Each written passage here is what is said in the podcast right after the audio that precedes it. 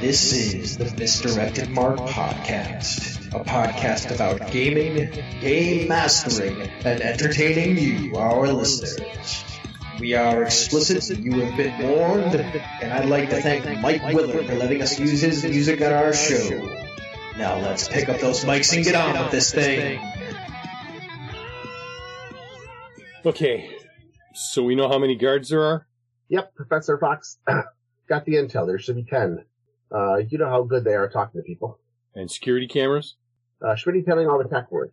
They know AV, so they should be recording the vlog video for the entire time we're in. All right, gang. Uh, how's it going so far? Pretty good.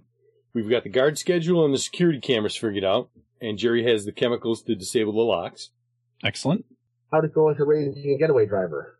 Piece of cake. Queen Senda herself has been researching the city streets when she was doing all that stuff for Cheese Drift, so uh, she's going to be all set for. Uh, she'll be all set for handling our vehicle. Awesome. So with three of us, that's six. You think we need one more? We need one more. I got the perfect candidate. This will go off without a hitch. By tomorrow night, the pink panda will be ours. Wow. And with that, welcome to the 434th episode of the Mr. Mark podcast. Today we're going to talk about jobs and RPGs, how to run them, and how to get the most out of playing them. Along the way, we'll take your comments, suggestions, and examples from the chat room for life before heading over to the after show. But first, my name is Jerry. Uh, My name is Phil. And I am Old Man Logan. All right. Welcome back. As uh, as usual during the current situation, we're going to do a temperature check real quick just to make sure everybody's feeling good before we head into the lobby. So, Phil, how you doing? Uh, physically, I am. I think I'm pretty okay. Um, I'm. Uh, yeah. You know what? Physically, I'm okay enough. I guess I'm like nearing fifty, so I think like, like if am I fine physically is now a loaded question, right? Like, yeah. Is there Better. something hurting? Yes, probably. Is it something to be concerned about? No. I'm just like almost fifty. Um. So yeah, I'm fine. Um. Mentally, I don't know. I think I'm somewhere in the middle. I think I'm like a solid C plus right now. Uh, I've been sleeping like garbage. Um, and, um, I haven't really been very, I don't know, I haven't been very, um, inspired to do very much. We'll talk about it when we get to the, um, conversation corner, but I'm just not really doing anything. Um, just kind of existing. So, um, existing enough. And, uh, I'm sleeping, I think the bare minimum. I'm sleeping like somewhere like a, uh, you know, if you were interrogating somebody by the CIA, like somewhere in that range. Wow. On a good note, I probably won't crack due to sleep deprivation. So, uh, but yeah, that's me. Um, uh, Jerry, how about you? Pretty good. Uh, last week was my teaching week, so I was kind of running hot and cold all week. I was I was on all day, where I'm the focus of attention for eight people for nine ten hours straight, and then came home and all of our games got canceled, so I didn't actually do a lot of role playing until Saturday. So I was up and down. Matter of fact, I didn't. My brain was all over the place, so I didn't actually watch any Voyager last week. I just kind of came home and, and got online and played video games with my friends and kind of decompress. But this week I'm better mentally. I'm feeling a lot better. It's been a, a, a chaotic start to the week, but it's doing pretty well. Physically, the weather we're having up and down just beat me up all over the place. My allergies have, have been going a little tough. My sleep has been a little erratic. So, uh, physically I've been up and down, but I'm looking forward to a better week because I guess we're going to have some better weather this week. So, uh, I won't be quite as, quite as stressed out or as sleepy. So, looking forward to it. So, starting the week. Bob? Yeah, so physically, um, I'm I'm pretty good. My neck has been acting up a little bit uh, recently, and that's for a very good reason because I've been playing too much Valheim and not getting up enough and moving around. So uh, I have myself to blame for that. Um, but other than that, physically feeling pretty good.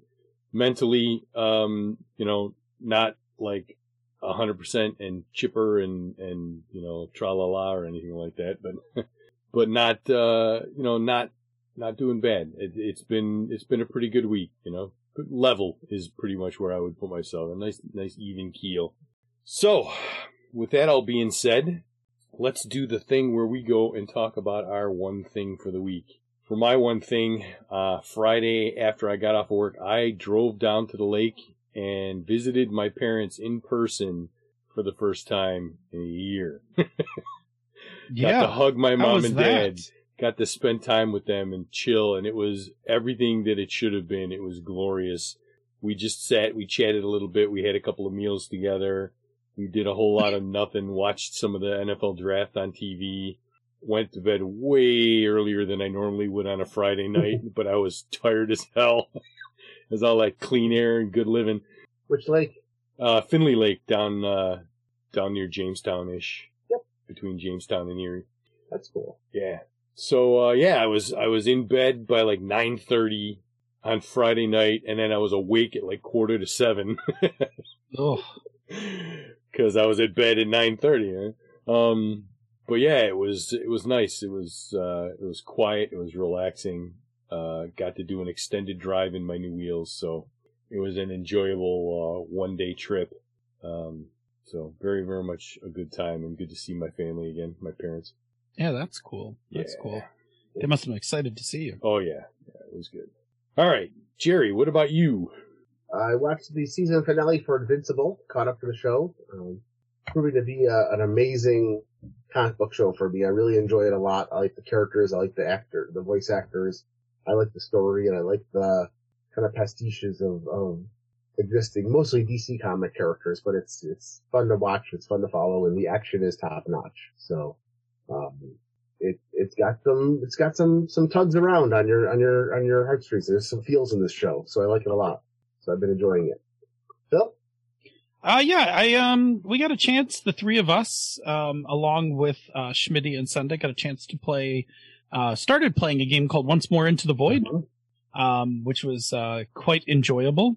Uh, and something you're going to hear us talk more about, um, uh, next week. Um, hint, hint. I don't want to say anything. I'm not going to say anything more than that, but hint, hint.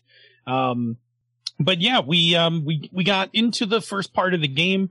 Um, the game's great. It's a, um, story-based game about a, uh, crew that, um, used to, like a ship, a ship crew that used to be together, but something happened and, uh, they've all gone their separate ways, angry at the captain for, um, letting them down slash betraying them. Um, and now they have to come back together to, uh, to do this one last job, right? Once more into the void. Uh, and, um, and yeah, uh, so we, um, what you call it? And so we started the first part of that, which was like, we kind of figured out who we were. We kind of figured out what our situation was.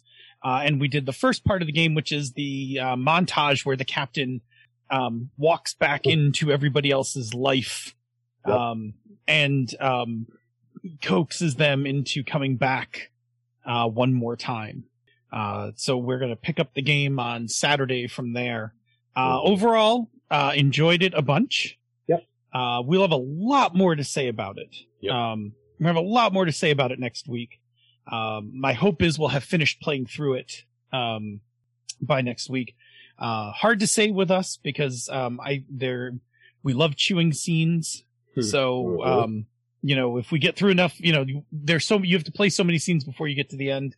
Um, I don't want to rush it. So we might just be two thirds of the way through it. Um, when we like for next week, but we'll see. We'll have chewed up enough of the game, um, to have plenty to say about it. So, uh, yeah, it was good. It was fun. Um, I haven't played a story game in a while. I think most of the pandemic I've been playing pretty, um, I've been playing, you know, more traditional stuff.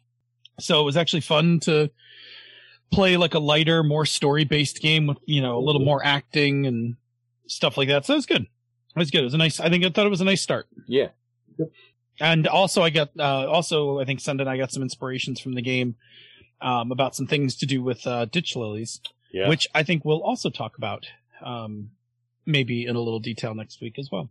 cool. Uh, yeah, uh, that's about that. Um, announcements. Um, one, as I hinted to before, we might have a guest, we might have, uh, we might have some guests on the show next week. I'm not saying anything, I'm not saying anything solid. I like to tease these things. I'm in a vague, I'm in a vague cast about it, but, uh, wink, wink. Um, should be fun next week.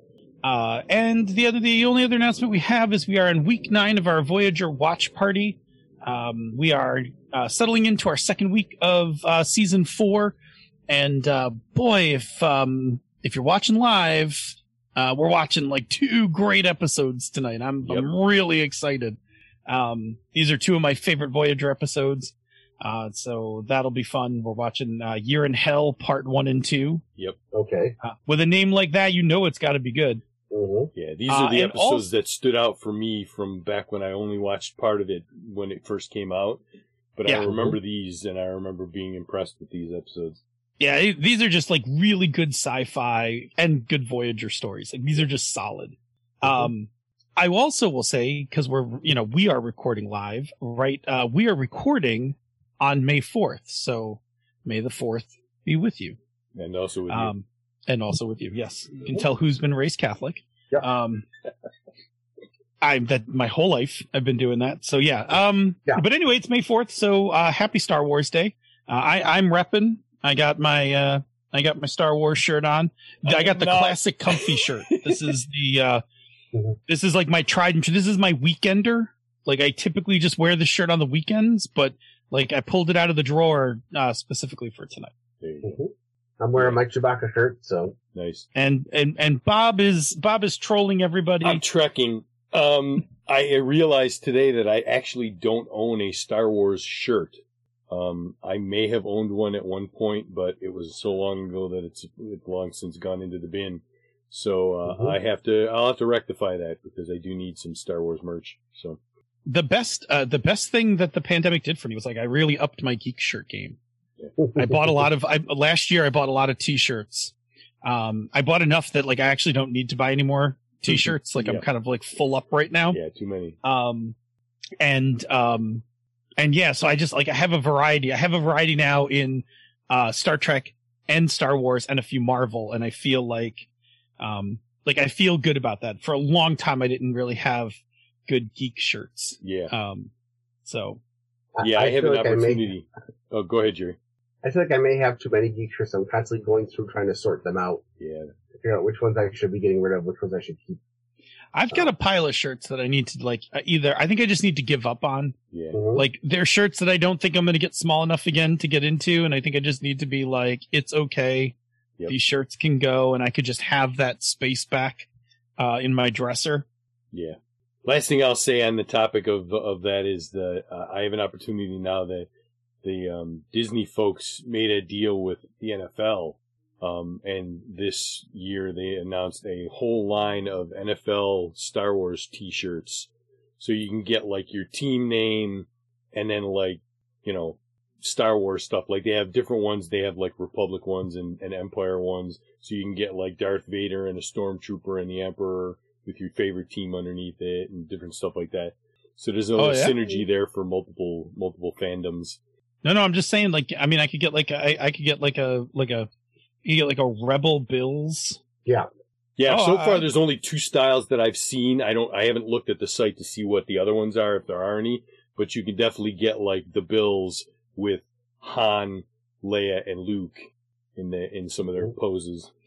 Could I get could I get Han Solo instead of in his normal pants with the white stripe? Could I get him in the Bills Zubaz? Ah, like that would be that would be amusing. That would be like That that, be- to me would that that would be like peak marketing right Peak there. marketing. All right. Chewbacca jumping through a table. Oh, there you Like- go. All right. Now anyway, that anyway, that, that's yep. basically all we got, right? Yeah, like we don't we we don't really have anything else. Yeah. No. So that brings us to the feature segment, which is a workshop, Phil. Yes, yes, yes.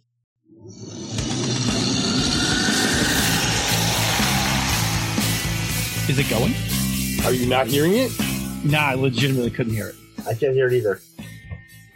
We did a pre-check. Workshop, workshop, doing jobs, pulling off heists, doing jobs, taking the money for yourself. You don't need any boss. You don't need anyone to give you a mission. You're going to do this stuff yourself in the workshop. Don't suck. Don't suck. Yeah. That, that is a bad opening, my That- friends. That, that, that is the reason why we do those checks in the beginning. I pushed the button. No, no, heard the heard We you. heard you. We heard And you. everything perfectly. should have So been did Yeah, fine. that. That's just weird. All right. It's weird. All Okay. right. Well, let's just do the thing then. All right. So tonight our workshop is about doing jobs. Because last week we talked about mission-based adventures, and there's so much overlap with job-based adventures that it seemed logical to cover jobs as well. So tonight we're going to look at job-based adventures, how they differ from and are similar to missions, and how to best GM this type of framework. And we're not going to waste any time getting started. So, Phil, let me cue you up for some definitions here. Behold! You are in the presence of Definition Panda. Booyah. All right. Let's get uh let's get defined right away the keyword for the night, which is job. Uh, a task or piece of work, especially one that is paid. Um, I like this one uh, for a couple parts, right? Task or work, meaning you're doing something.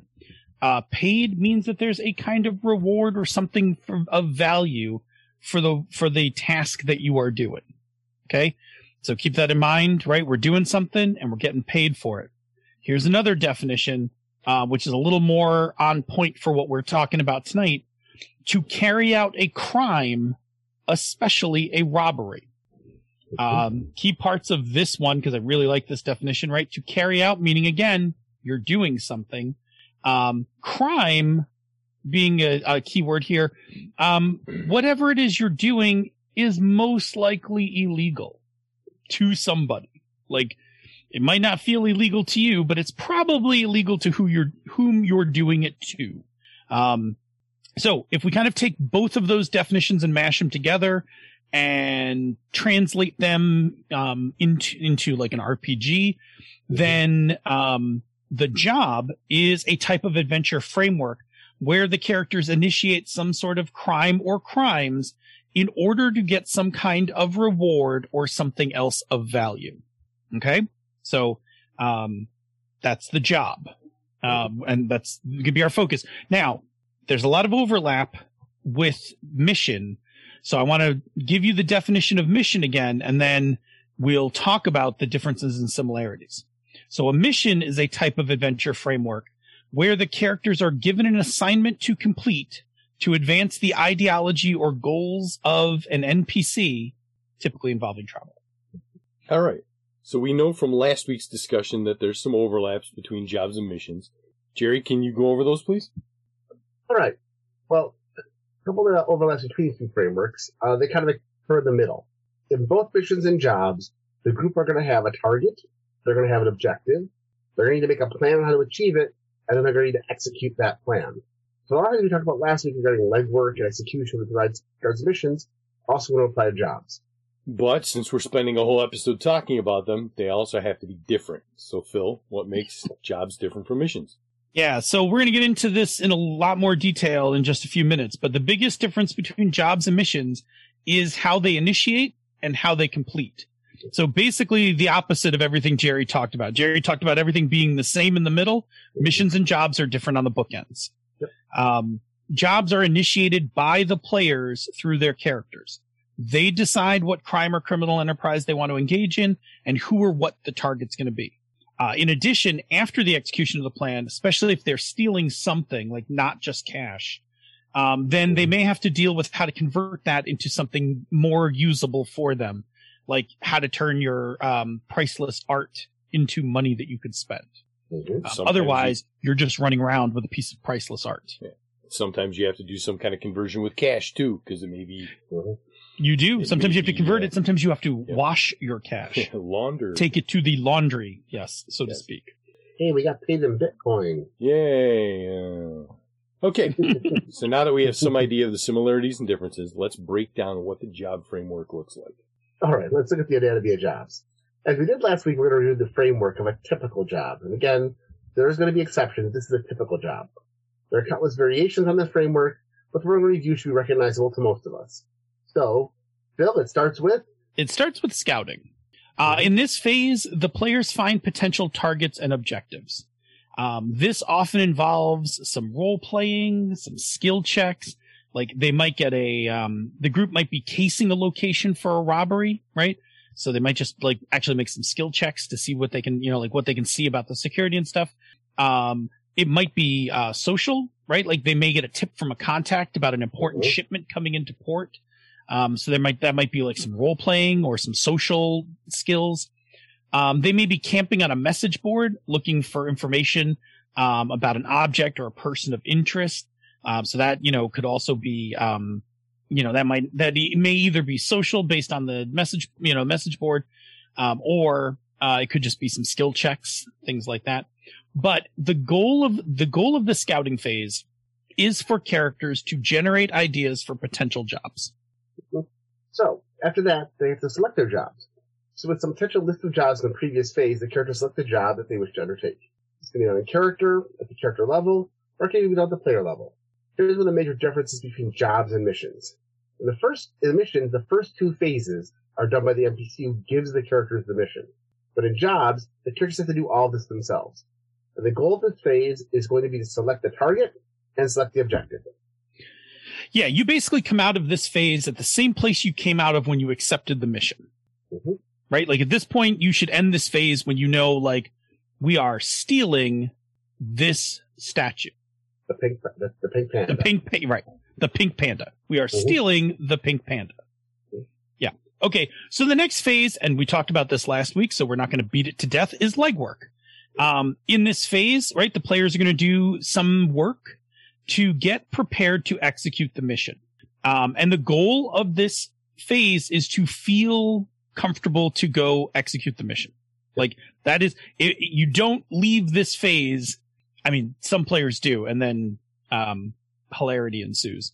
Um, but you really shouldn't leave this phase until you're comfortable, um, with what you're going to do. Uh, and then as we talked about in last week in more detail, during this phase, um, you're really working on three areas, right? So you're coming up with a plan. That's the, that's, that's the main piece of this, right? You're coming up with a plan. And in support of that, you are collecting intelligence.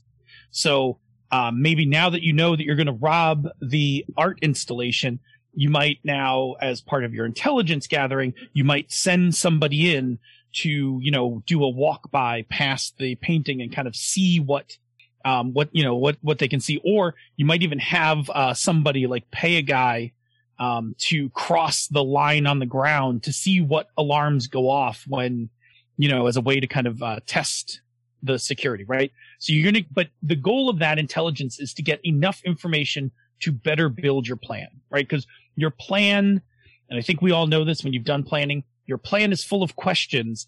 And the more of them you answer, the more comfortable you will be moving out of this phase. But you need, like, you need to fill in those gaps. So intelligence is the primary way to do that. The Mhm. second thing that you'll be doing is collecting assets for the mission in, or Mhm. in this case, the job. You'll be collecting assets and assets are, um, people and devices that will facilitate executing your plan. Yeah. So maybe you need to get a, um, maybe you need to get one of those like pneumatic grappling hooks to get up to the top of the, uh, thing, or maybe you need janitor outfits so that you can take over the janitor crew in the art, in the art museum. Those are assets. And you're going to collect both of those. You're going to collect intelligence and assets in order to fill in your plan and then eventually feel comfortable enough to lead to what? the execution. Again, we talked about this in some depth last week. This is when the characters now go and attempt to achieve the objective. This is when they're going to enact their plan. They're going to involve skill checks, role playing, may even involve some combat. Depending on their plan and the outcomes of skill checks, it either go smoothly or not so smoothly. And there are a few subparts of this section that are worth noting. First, we have the insertion, where they get into the actual uh, plan itself and start executing it. Then there's the twist. There's always a twist somewhere in the middle of the, of the plot to make sure things don't go completely smoothly to give the player something to react against they hadn't planned on it exactly. And then there's the extraction, getting out with the objective, assuming they they got it. So those all are similar to what happens in the mission, but they're going to occur as you go through, and they can take various lengths of time. But this phase ends when the outcome of the mission has been determined, and the characters leave the mission site, which then sends them to Phil. Uh, yeah, this, the next one is, um, right. I know we all want to make that same joke. Um, it's so good. Um, anyway, Derailed. um, Jerry did such a good job of handing it off to me and I couldn't resist the joke. Sorry. Um, after the, uh, after the execution, when you have the goods, assuming you have them, right? Like things went, things went enough to plan and you have the goods. Um, you may now need to fence them. Yes. Uh, and that is you've stolen something and you now need to convert it into whatever passes for money, um, in your world, right? So if we just stick to modern times, you've stolen the artwork and you need to get like money put into your Cayman Islands account. Yeah. So, for example, the characters have stolen a set of diamonds and need to convert them into cash. Or the hackers transferred a large amount of money from the corporate mainframe and needs to launder the money before it can go to the team's accounts. Sure. Right? Absolutely. Mhm. Um, in these cases, you need a fence.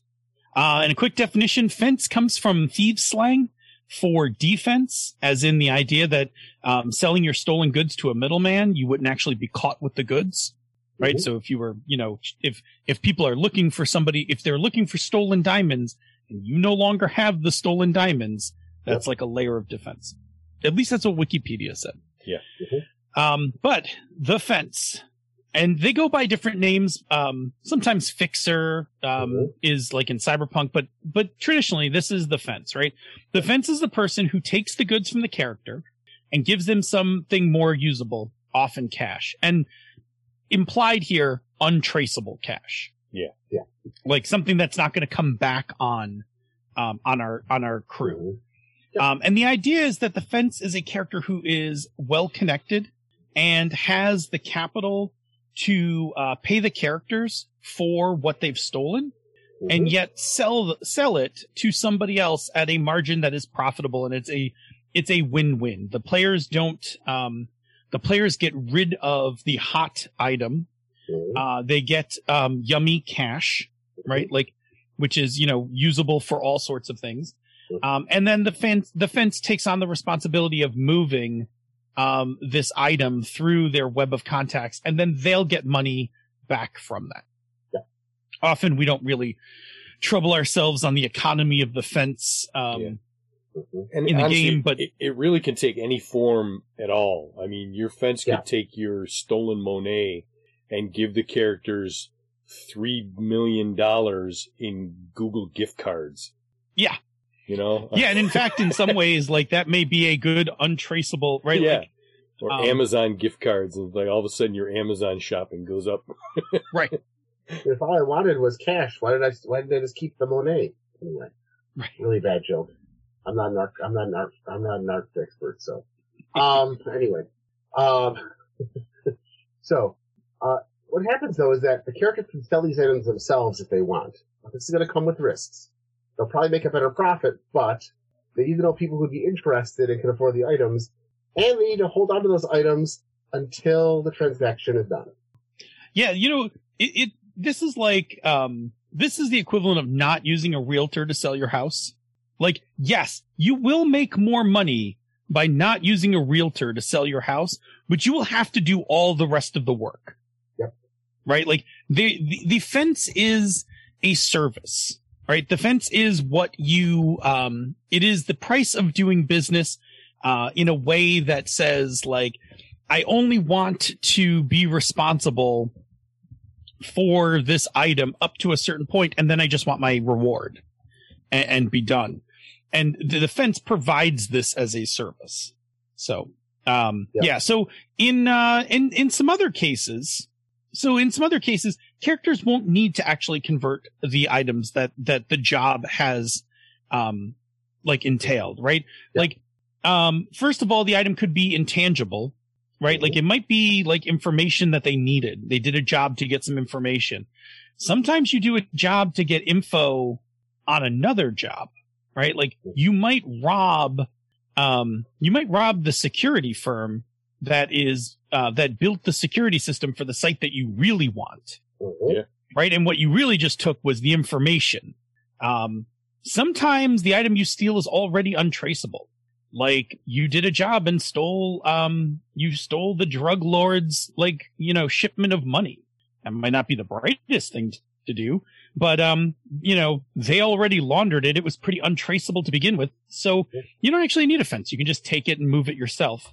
And sometimes what you're stealing isn't even valuable in money. Maybe you're helping to, uh, you know, liberate somebody from a from a from prison, or get somebody out of a situation. And if the thing Mhm. that you're liberating is either something you want to keep, like a starship, or somebody that you don't want to just sell for money, like people, uh, Hmm. then there might be some. There might not even be a need to get to the fence at all, and it might be an entirely different campaign story going from there. Yep. Absolutely. Right. Mhm. Absolutely. I mean, a jailbreak Yep. Is a job. Yeah. Right. Rescue so the princess who uh, who is being held against her will, and uh, and she dies in the escape.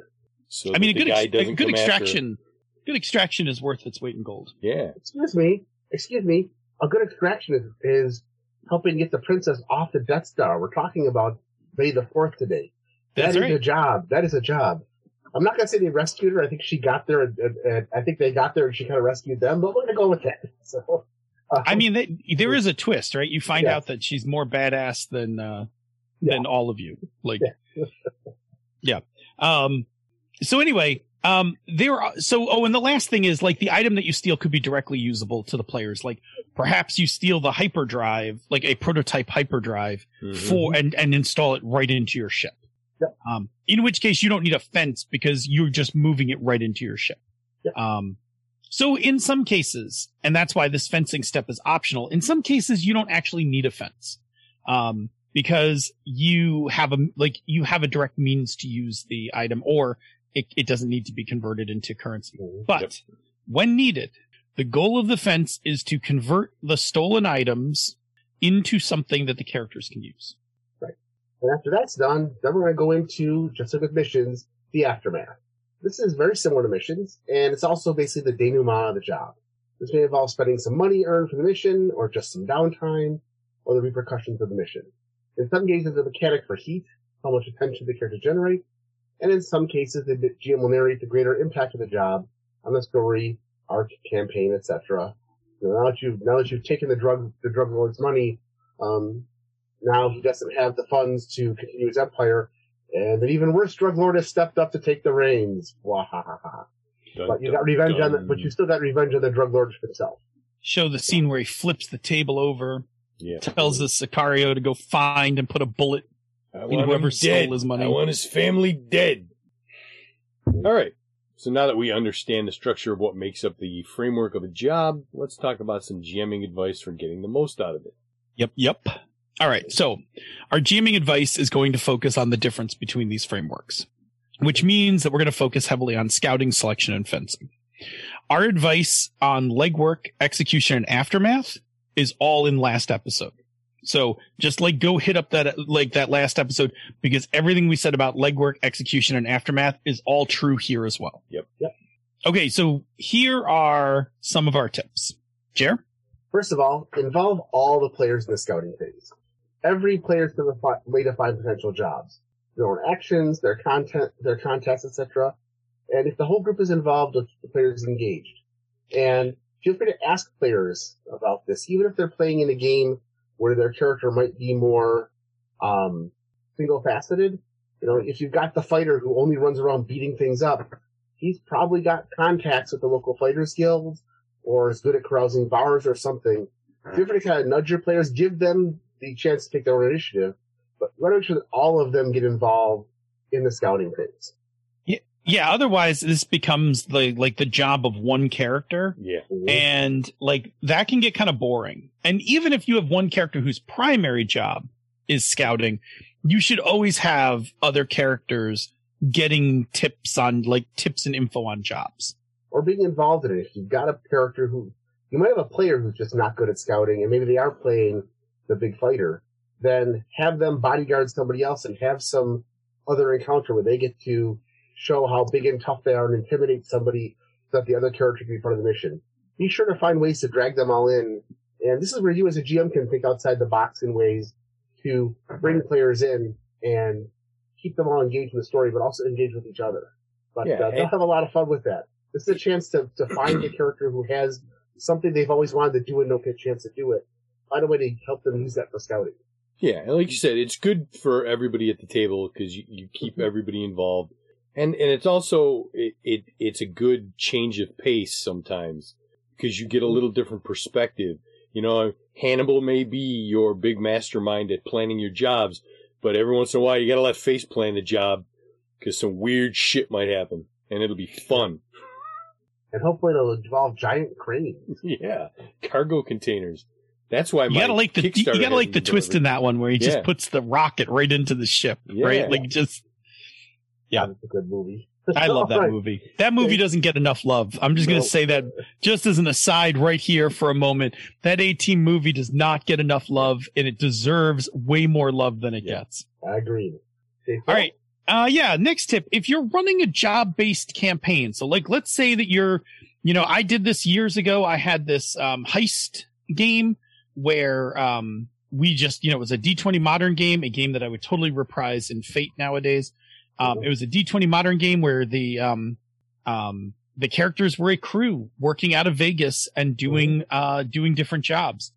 If you're doing a, a campaign like that, and God, like I, you could have just translated that whole thing to Star Wars, by the way. Like it, it is directly transferable to a Star Wars Outer Rim scoundrel game. Um, you should have a short list in your campaign of leads for the characters to select from. If, if, if all they ever have is the next lead in front of them, like you're really just doing de facto missions, Yeah. right? Where the GM is the mission giver, right? Like what, what you really want to do, what really accentuates being your own crew, right? And not, and not reporting to somebody is having the choice of potential jobs.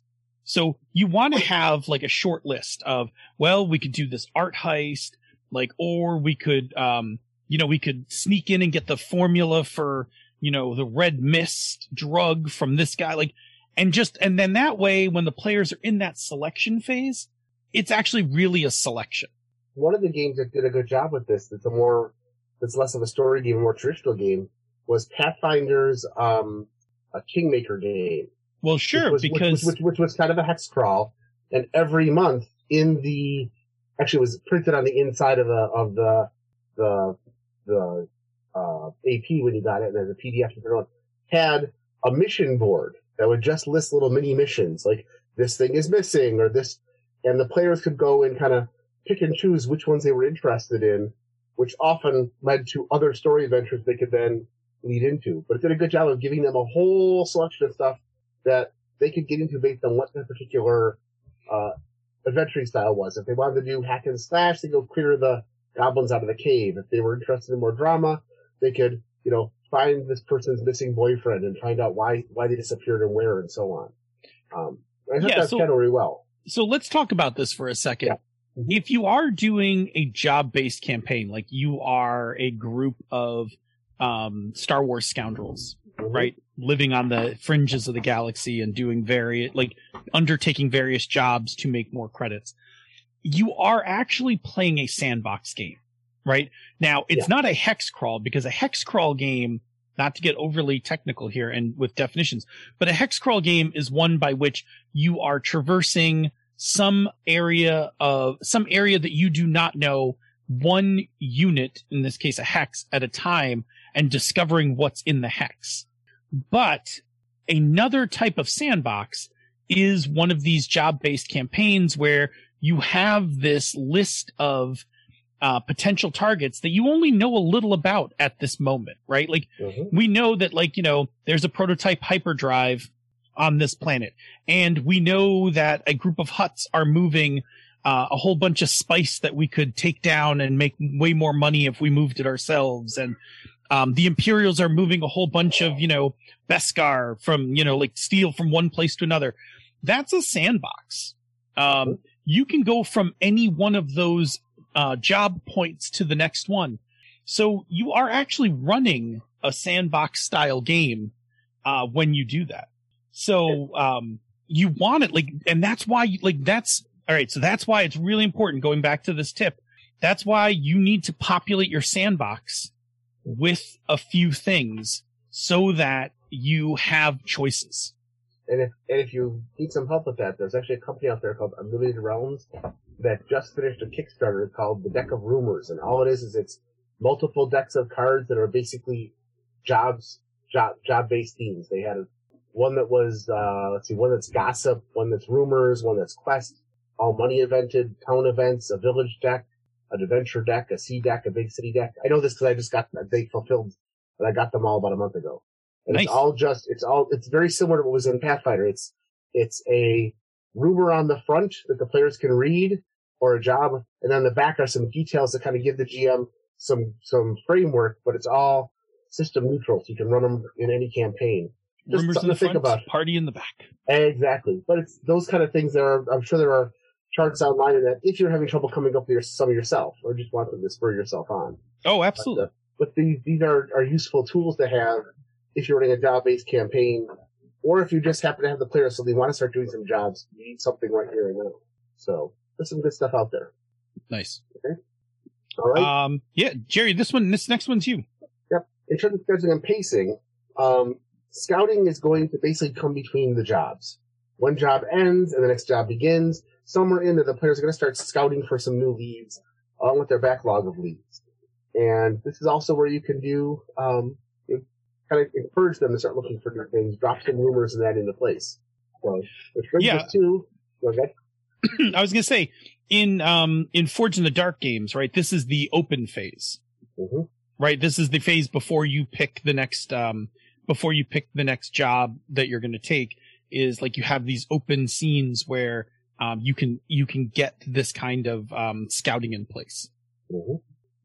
Cool. All right. So the next one is selection ideally should happen.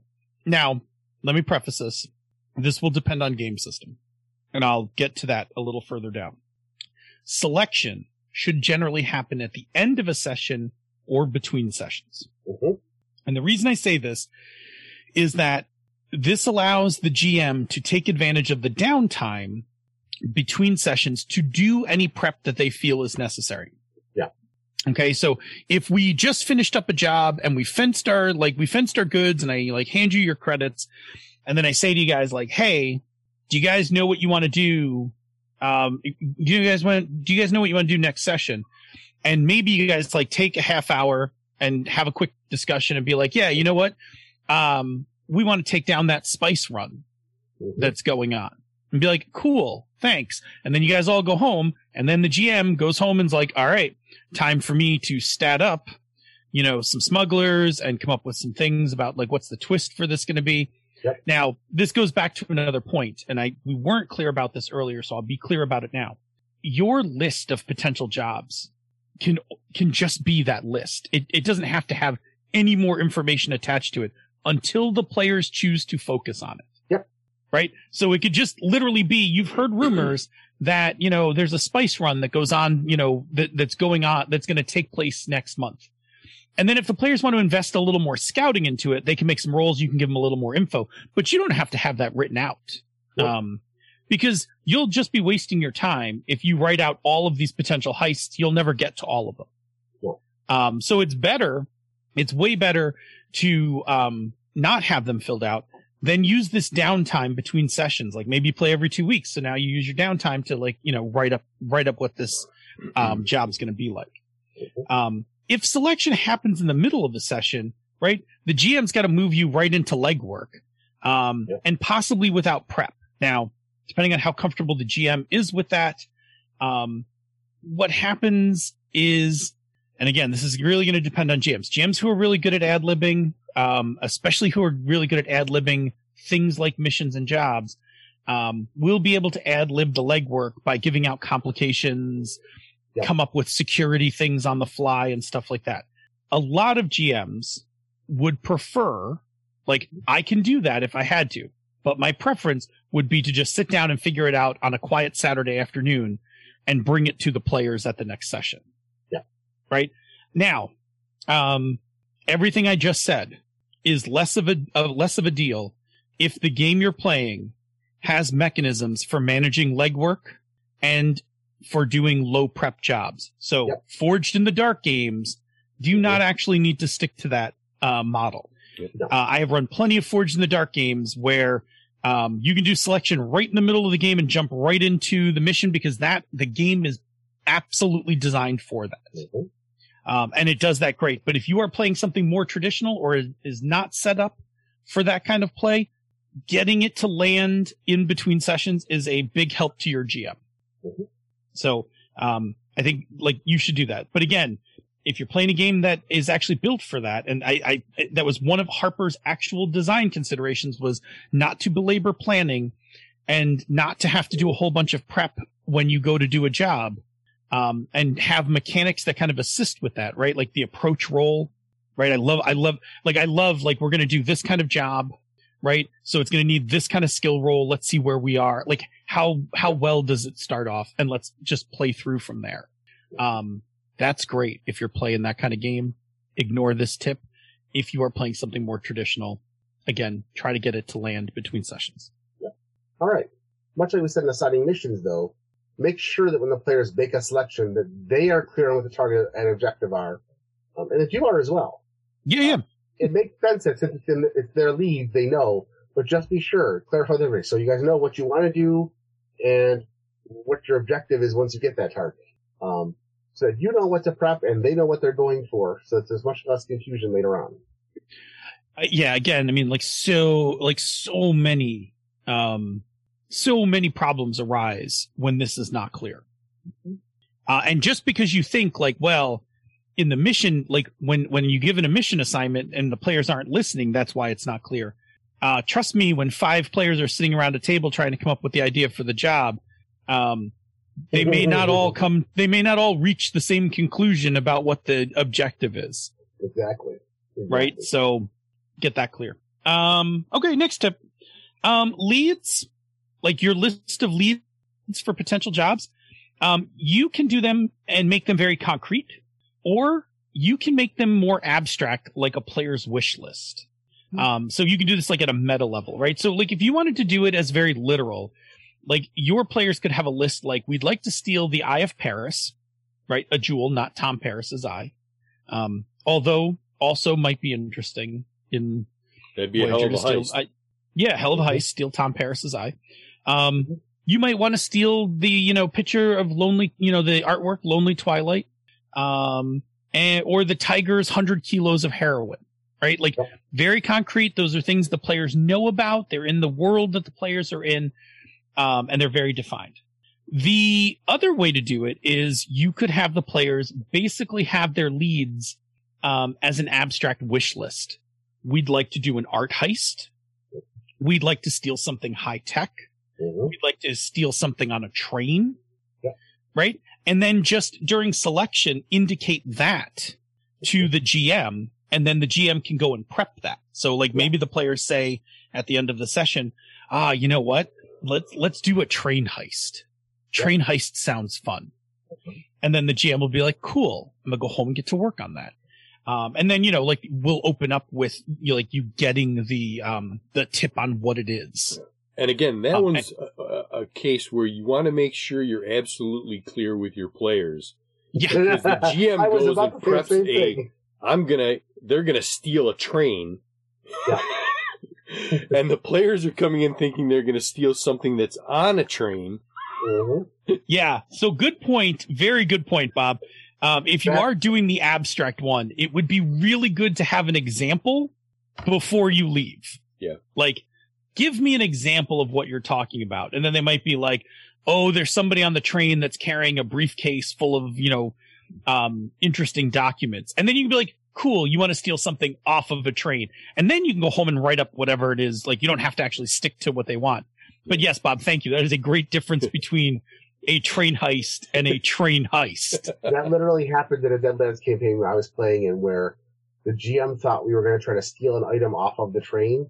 And what we actually did is managed to get all the Confederate soldiers into the last car and then steal the whole train and blow up the bridge with the, with the, with the car on it. So we stole the train and everybody involved.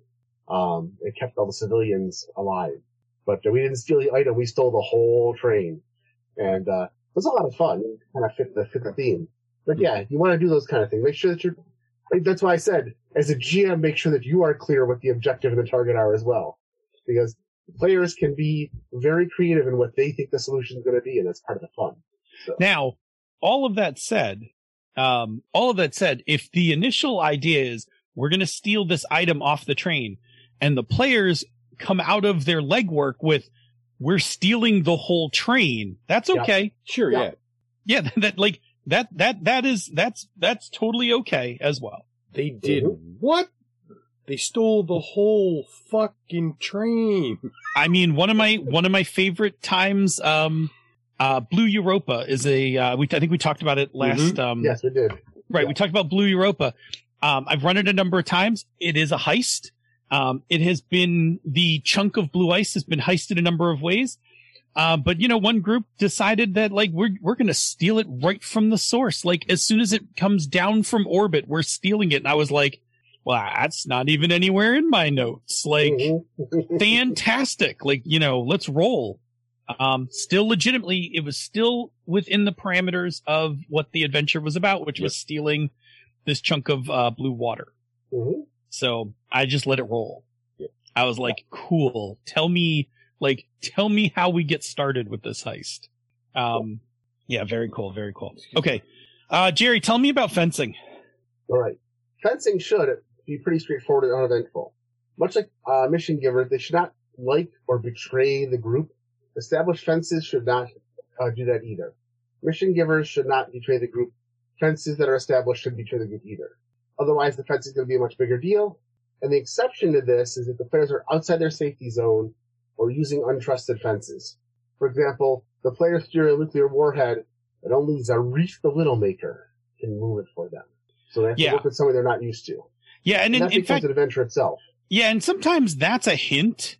hmm Like maybe you're over your head. Yeah. Yeah. Like we're gonna like we like let's steal a nuclear weapon. Cool. How are you gonna how are you gonna fence that? I don't know who fences nuclear weapons. Well, the Widowmaker does. Who's that? Well, you know, yeah. he's this fence of you know he's this fence of questionable quality, but really he's the only guy who can move this. Yeah. Um, that's a hint, right? Like, a- and it and it can be a complication, right? Mhm. If you do it up front like that, like if I tell you up front that you're going to have to go through the Widowmaker. 1st of Mhm. all, the name alone, right? Yeah. You have to go through the Widowmaker to to um to move this. Then you know like this is an added complication to to to your job. If you have your normal fence betray your characters, hmm like ah, thanks for the stuff, screw you. Um it's just like if the um, mission giver screws you, right? Like Jerry's had this gate, like where you then you're just gonna have to kill your fence.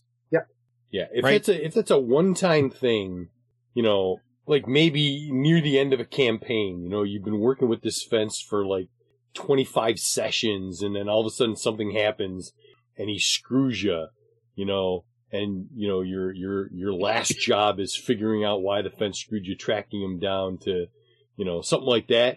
That that's, sure, you know, that's fine. but you, you gotta you gotta be careful with those kind of things. Yeah, fence. Uh, I mean, listen, if if we're being realistic here, right? A fence does not want to have a reputation of being unreliable or backstabby, yeah, right? A fence is a service, hmm and they want to be known for uh, ease of use, Yep. reliability, hmm and quality. Yep. So it's in the fence's best interest to never screw you either. Yes. Um, And so remember, if this is a game where um, players spend certain resources for things like a reliable contact or a good fence or something, then that fence should never, ever, ever Yep. screw them over. exactly. Players who spend resources to acquire something should never have it taken away from the GM by the Yeah. GM like that. if you're spending your John Wick gold coins Yep. for this fence, right? you like got it. that is that is set. Yep. Like there is a code of conduct. Mhm. Um so yeah, you, like while interactions like while fences should be reliable, they can definitely be fun role playing opportunities, Mm-hmm. Yeah. right? Make your fences. This is like an extra piece of um uh, tip here. Make your fences as quirky, Mhm. as weird. Let them have hang-ups. Um, Give them the best You know, they- eyebrows in the business. what's that? Give them the best eyebrows in the business. Yeah, and they could, they could even, now that doesn't mean you can't have like, By well, you high-end clientele. Lovity bobbity boo. now you could, you, now you can have something like the fence thought we're going to get, you know, a million credits for this and now they can only get 500,000. That's okay. They're not screwing the players over. Just something else is happening that can, Yeah. that can spur the players on to their next scouting job of, you know, we didn't get as much money as we thought, but the fence is still trying to do as much as they can kind of thing. I will not give screwing the players over. I will Right. give a player tip though. A Yes. player tip is to avoid that confusion and getting mad at your fence. You should always meet with your fence before the job. Yep. Like you should go have coffee with your fence and just Yep. be like, "Hey, we're, you know, we're looking to move this piece of artwork. What do you think you could get for it?" Yep. Yep. Right? Like cuz you don't want to show up going, "I got this piece of artwork. We want a million for it." And they're like, Yeah, I'm only gonna give you for yeah. "I'm only giving you half." Yeah. Yep. Now that being Right, that- said, Yeah. if you're the rainmaker and you just got a complication on a roll, you can look at your GM and go, "Yeah, the fence isn't going to be able to move this for us." There's some, Oh yeah. Uh, you know, stick yourself with that. That's fine. If the players Yeah. want to stick themselves with that, that's perfectly fine. Yeah. Like, don't do it as the GM because it's just that it's that same thing that like once players don't trust an NPC, they will double their planning. Yeah. To have like, cause now they can't just meet with the fence. They have to meet with the fence, but they also need to put up perimeter security in Mhm. case Yep. the fence tries to screw them Yep. right there you need to be able to like gun down the fence like like it gets super messy and complicated and like you really your fence is a service and it should be as it should be as good as a service Yep. not like redfoot What is Redfoot? now bob knows that's, That's from the usual, suspects. Oh, Yeah, okay. guy. that guy betrays that guy betrays them guy. first of all he he first of all he gives them the job Yeah, so it's a mission. He lies to them about what it is. Yep. And then he won't move the items Mhm. afterwards because he used it to get rid of a rival. Like he totally screwed over the party. Yep. Um, and not a way- stable party to begin with. Was the Lonely Twilight a, a, a game reference as well, or was that just something you made up? Uh, no, I just made that up. Okay. I don't know. It, it could be. It could be a thing. Uh, oh yeah. I wasn't sure. You you said it like it, you, you said it with such gravitas. I thought, oh, is that something we're supposed to know? Cool. Is Oh, that like you. a singing No, no, I was just- from uh, you know Jack Petriano? No, it's, Yeah. See, now, I, see now, now I want to steal the Lonely Twilight now. So Yeah. Right. No. No. I um. No, that's fine. I um. I just made that up. all right. Yeah, the Mr. Johnson, right? Like I think we talked about Chromatic Chameleons bring up Mr. Johnson, and we talked about this um last week in mission based games, right? The Mr. Johnson's a, um a- it's it's a Shadowrun trope. I think it's a terrible Shadowrun trope. Um because I get the idea that like, oh, you're you know, you're this like you're this cog working outside the system and the you know the system like the corpse can screw you at any time even paying you on the job but the problem is um once you do that to players, like, and you rattle them like that, like, it's fun because you're like, haha, look, I, like, there's a trope you didn't see coming. They'll never not see it coming again. Right? Like, plus, it's like Bob said, you may turn your game of jobs, oh, like, completely, like, flip it over because now they're going to be like, well, it's time to go pay Mr. Johnson a visit in his office. Yep. And now we're really just right into the middle of um of the usual suspects, like when they go and pay um Kobayashi a visit. Yeah. Um as is, as he's heading into the elevator. I, I've- I've only played Shadowrun a number of times. I've never actually run it. I always assumed from the way that they were always run that Mr. Johnson was an unreliable contact, that you never trusted his mission, that you always expected there was something they weren't telling you, and that the only thing keeping you from killing him was that they would just send a hit squad to kill you afterwards. Yeah, it's a ch- I mean it's a trope, right? Like it's Yeah. it's a trope where like, you know, you did all this hard work and now I'm going to screw you out of the reward. I hate it. A- Yeah. anytime I ran mission-based cyberpunk whether it was Shadowrun, Cyberpunk or whatever, um the only time that I made the Mr. Johnson unreliable and I Mhm. use Mr. only in the definition because it, it easily Yeah. can be any gender. Yeah. But the only way I did that is if the entire mission from the time you got it all Yeah. the way through, you knew there was something wrong with this contact. Yeah.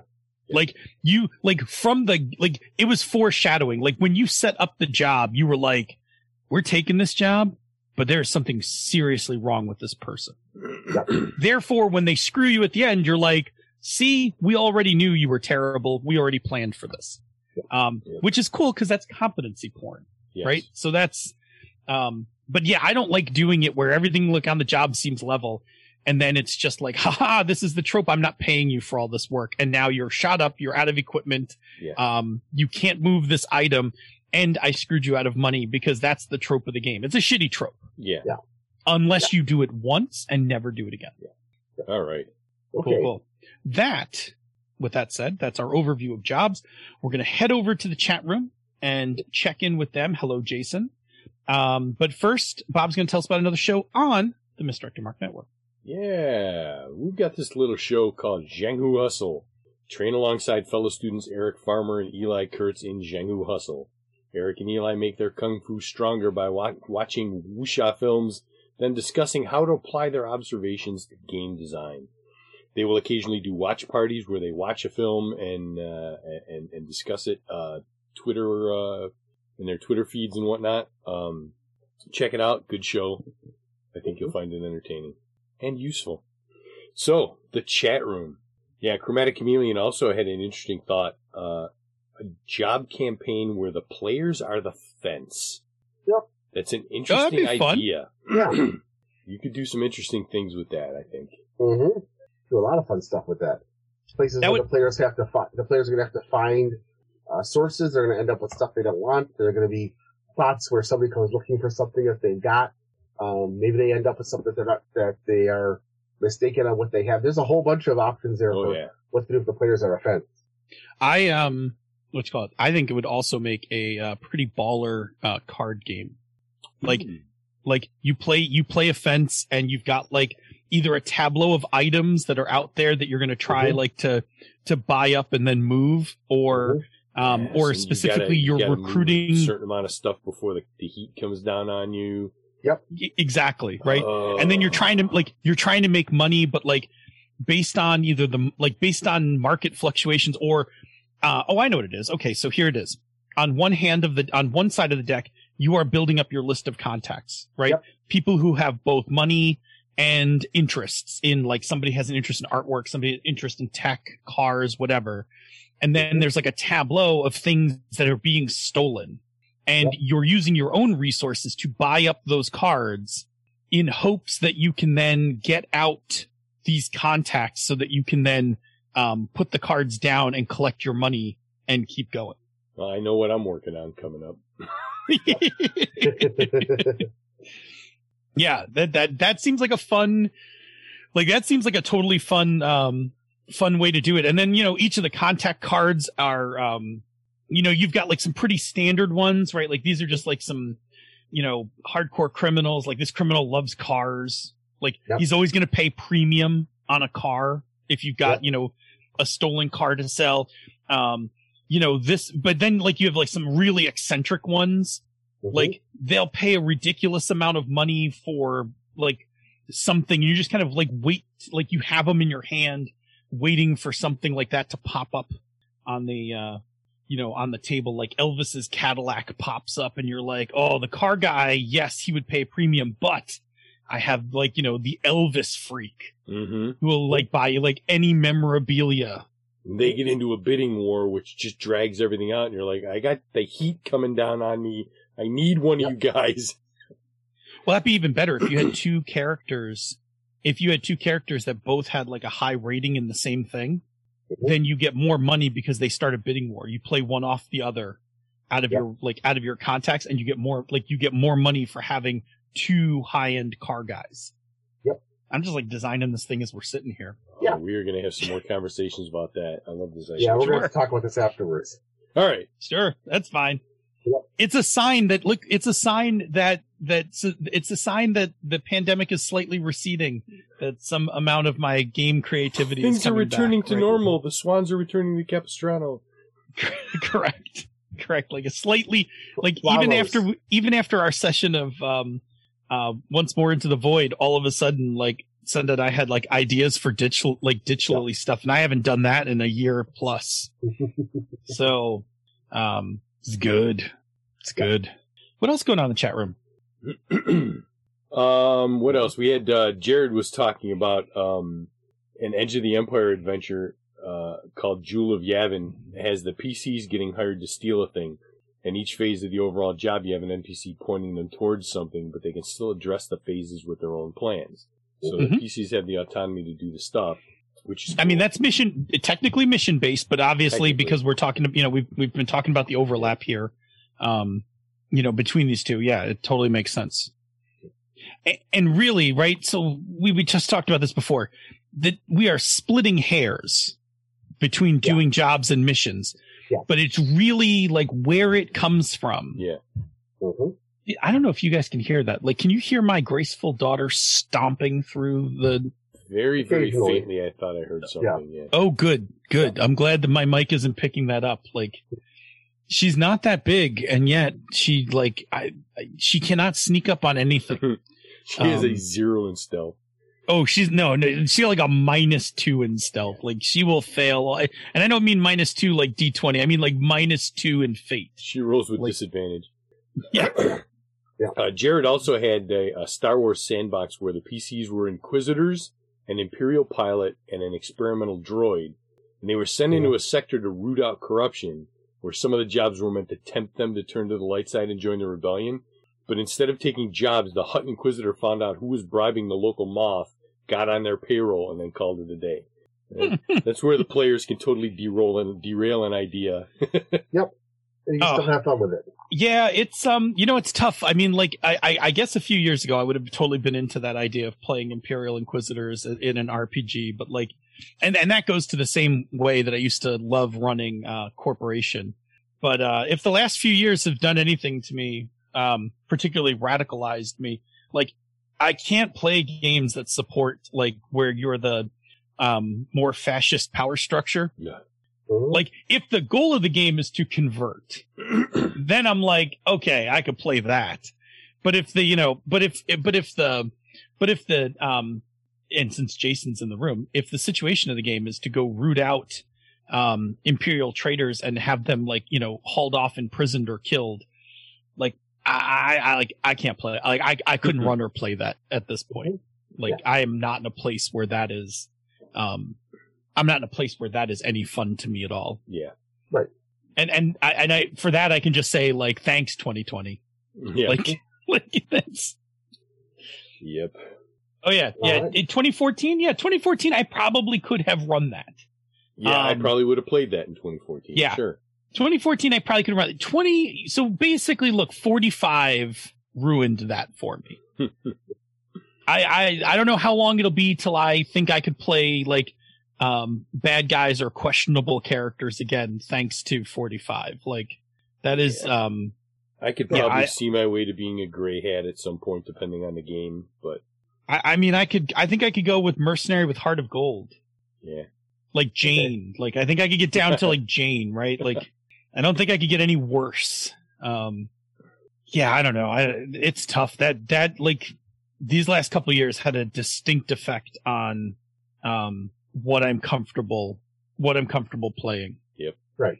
Like Well, I know I like I know if we're like I know when we go to play Twilight 2000, the new one, Mhm, mhm. like you guys have to be good. Yeah. Yeah. Like Of course.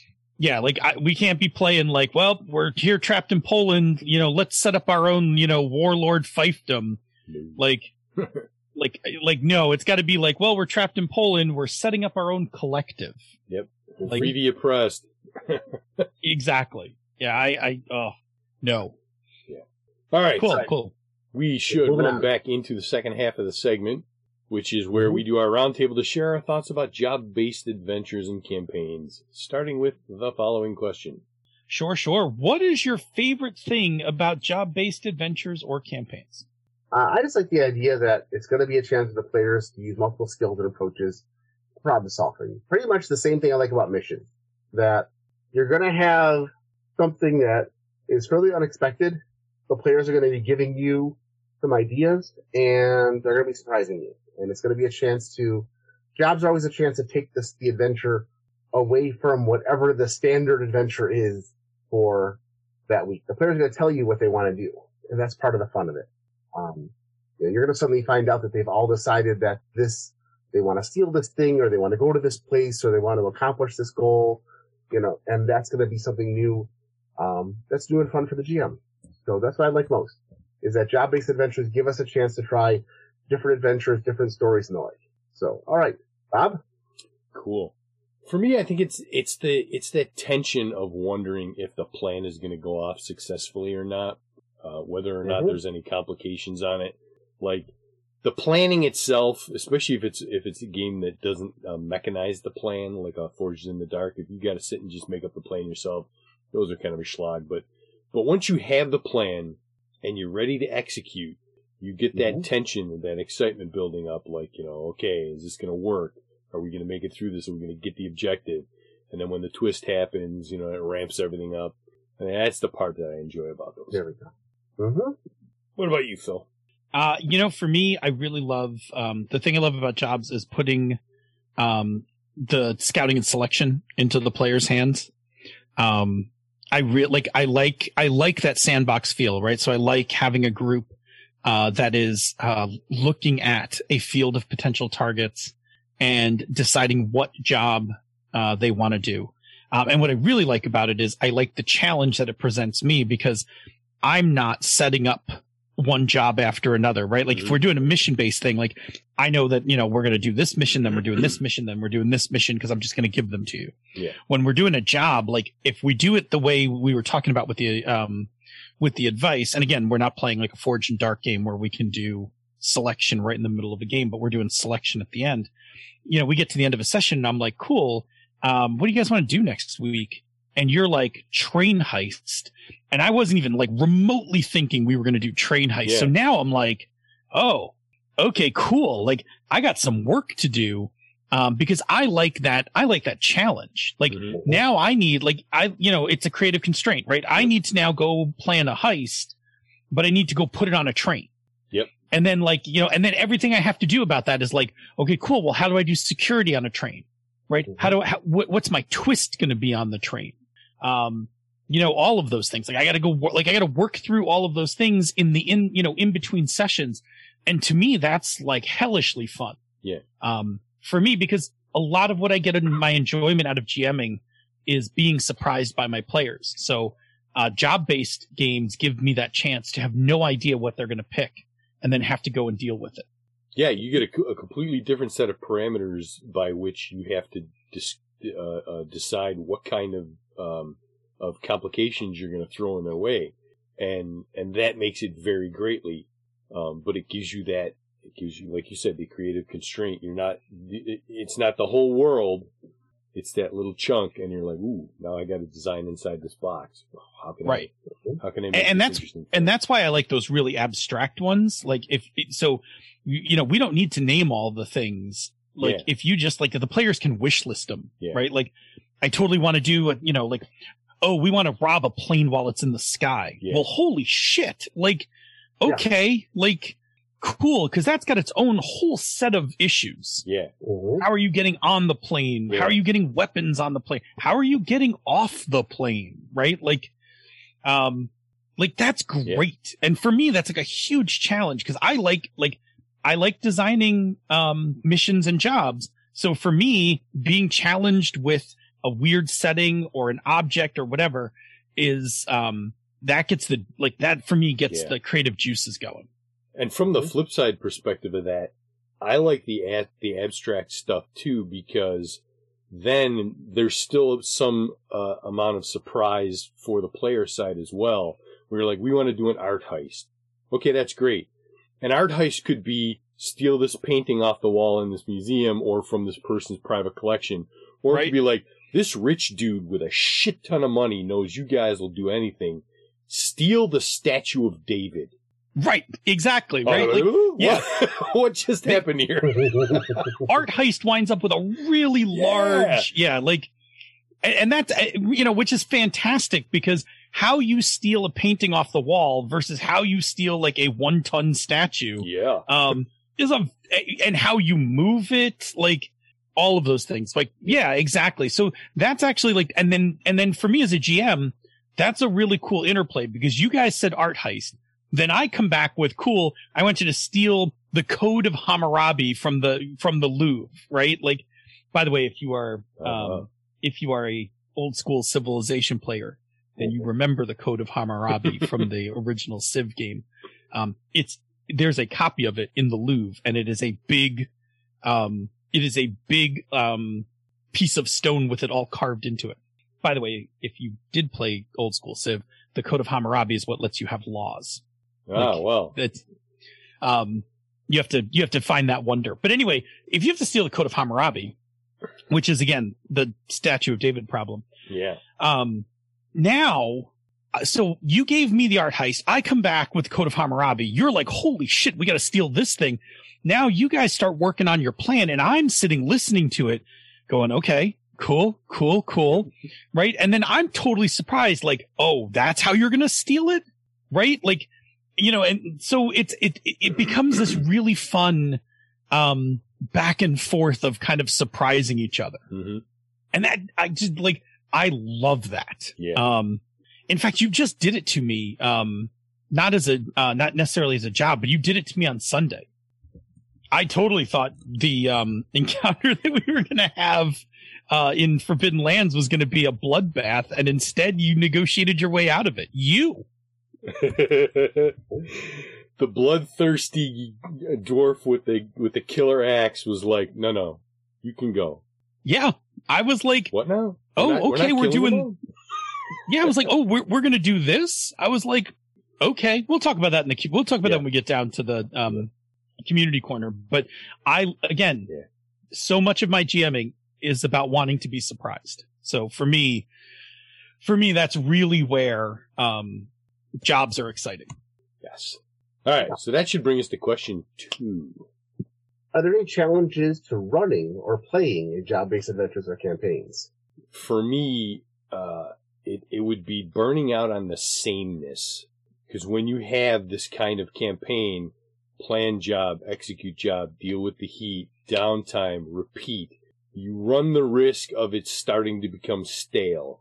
Even though the stuff that you're doing is different each time, there turn there's a sameness that starts to to get in there and it and it can it can become a grind.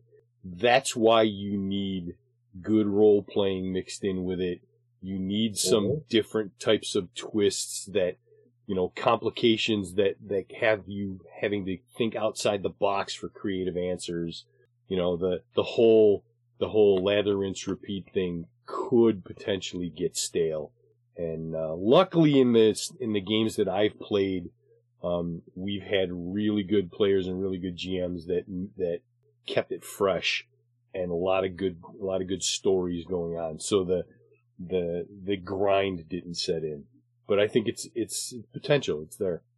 Yeah, I think I think if, especially if you're playing a Forged in the Dark game, if you are underplaying that that open scene, like that open piece at the beginning, and you are just kind of constantly pushing for um, jobs and just playing, you know, the job, the um, I don't even remember all the terms now.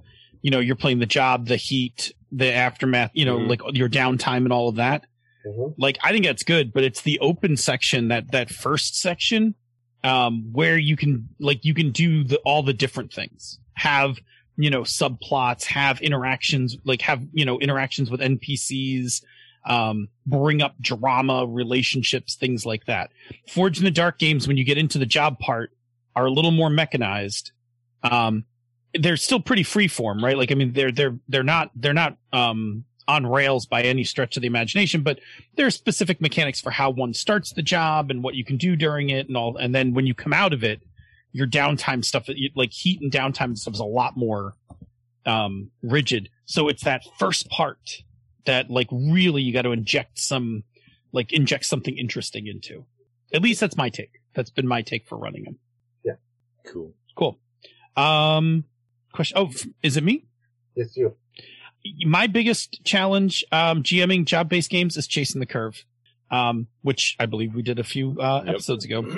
Um really it's about for me it's making each job interesting without ridiculously escalating the challenges hmm like and this was hard when we played um when we played our heist game in d20 modern this was tricky because d20 modern is a level progression game Yep. so you progressively get better and so dcs had to go up and Yep. more combatants had to go in um whereas something that's a little harder to move up uh in numbers like fate Mhm. it could have done a much better job of keeping that um more level um but yeah chasing the curve um which is also like you know you we talked about this like again in a whole episode but like if you're you know if you keep trying to outdo yourself with each heist location after like a couple of heists it's going to get really weird You end up with the Fast and the Furious.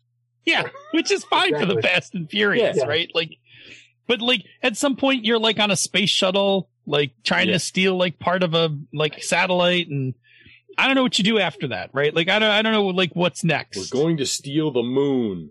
Mhm. if one of the things that leverage was really good at was that none of the like the curve was pretty level on what they were going to like mm-hmm. what they stole was different but the amount of opposition and stuff pretty much stayed the same I'm Yeah. sorry. Now, now that you talk about, you know, what are we going to steal next? I, I thought was, you know, we're going to steal the Declaration of Independence. Now I want to steal, see a national treasure Fast and the Furious mashup. Oh my god! I've been I've been fun. jonesing for a third National Treasure movie for so long. We're not going to get it, I've still never seen the second one. Second one's fun. It's not as good as the first one, I think, but the the scuttlebutt is, and the, sorry to diverge, but it's No, I kind know of what you're going with. the scuttlebutt is we're getting a National Treasure Disney Plus series. Yep. and that I'm all in for. It won't be it Oh. won't be uh uh Nicolas Cage. It'll be a whole new cast because I'm, I'm sure they want to go with somebody younger and at this point at Nicolas this point Cage will do anything for money. So- Yeah. at this point disney plus can do uh th- disney plus has earned enough credit with me like Yeah. just throw it out there i'll Yeah. throw it out there I'm, i'll take a look Yeah. let's see what you got I, I I wouldn't discount the fact that Nicolas Cage will show up because Nicolas Cage still needs money. So he might, they might be able to convince him to come on to one of those things. you know we'll work we'll work for money like that's Yes. a all right, Jerry, finish up question two for us. All right, my big my big challenge is trying to keep everybody involved.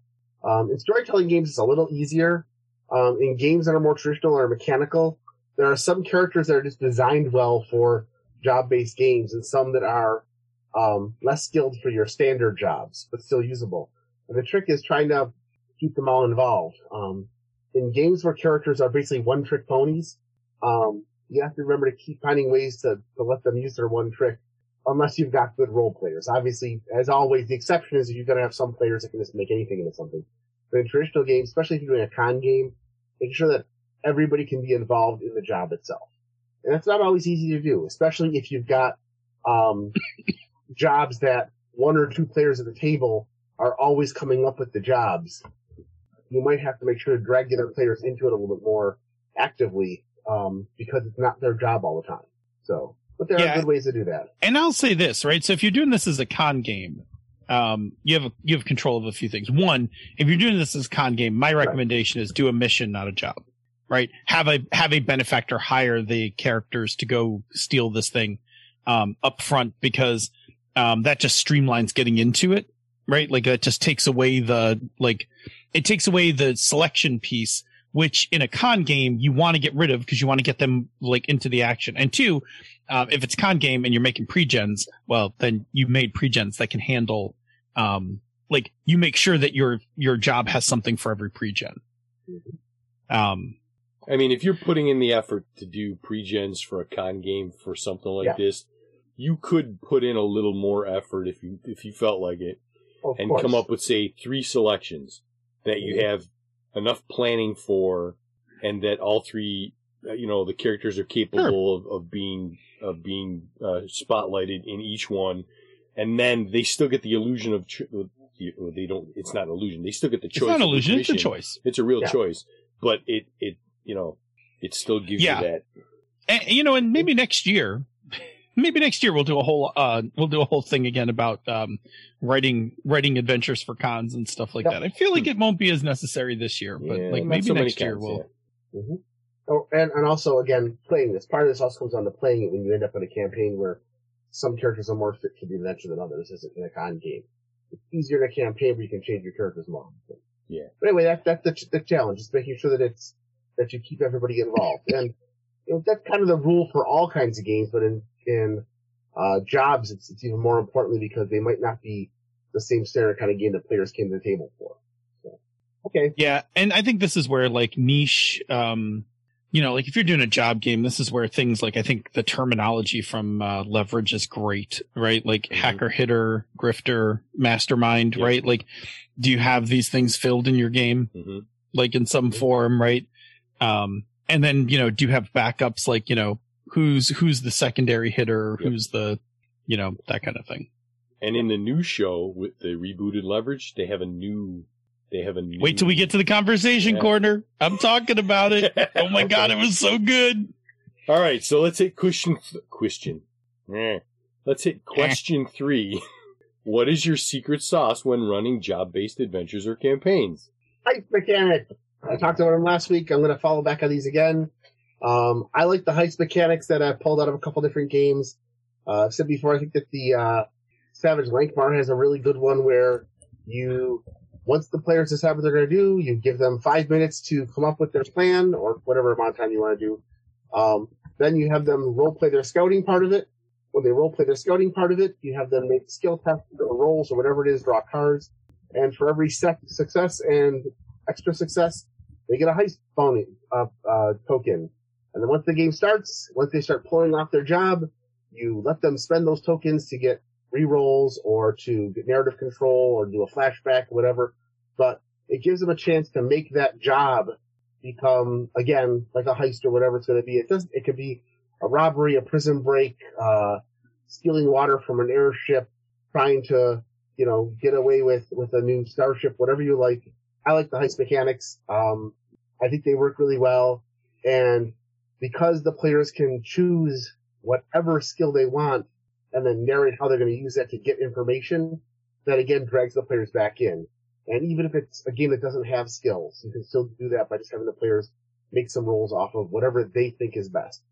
And it'll tend to push the players to do a lot of fun role-playing encounters, followed by some really fun mechanical uh, effects that let them take narrative control, get and move that heist so it feels more like an Ocean's Eleven or a Leverage or um, any one of the numerous. Uh, I can't remember what one was last year with the uh, Channing Tatum that was the the redneck heist movie, but all those kind of things that are a lot of fun.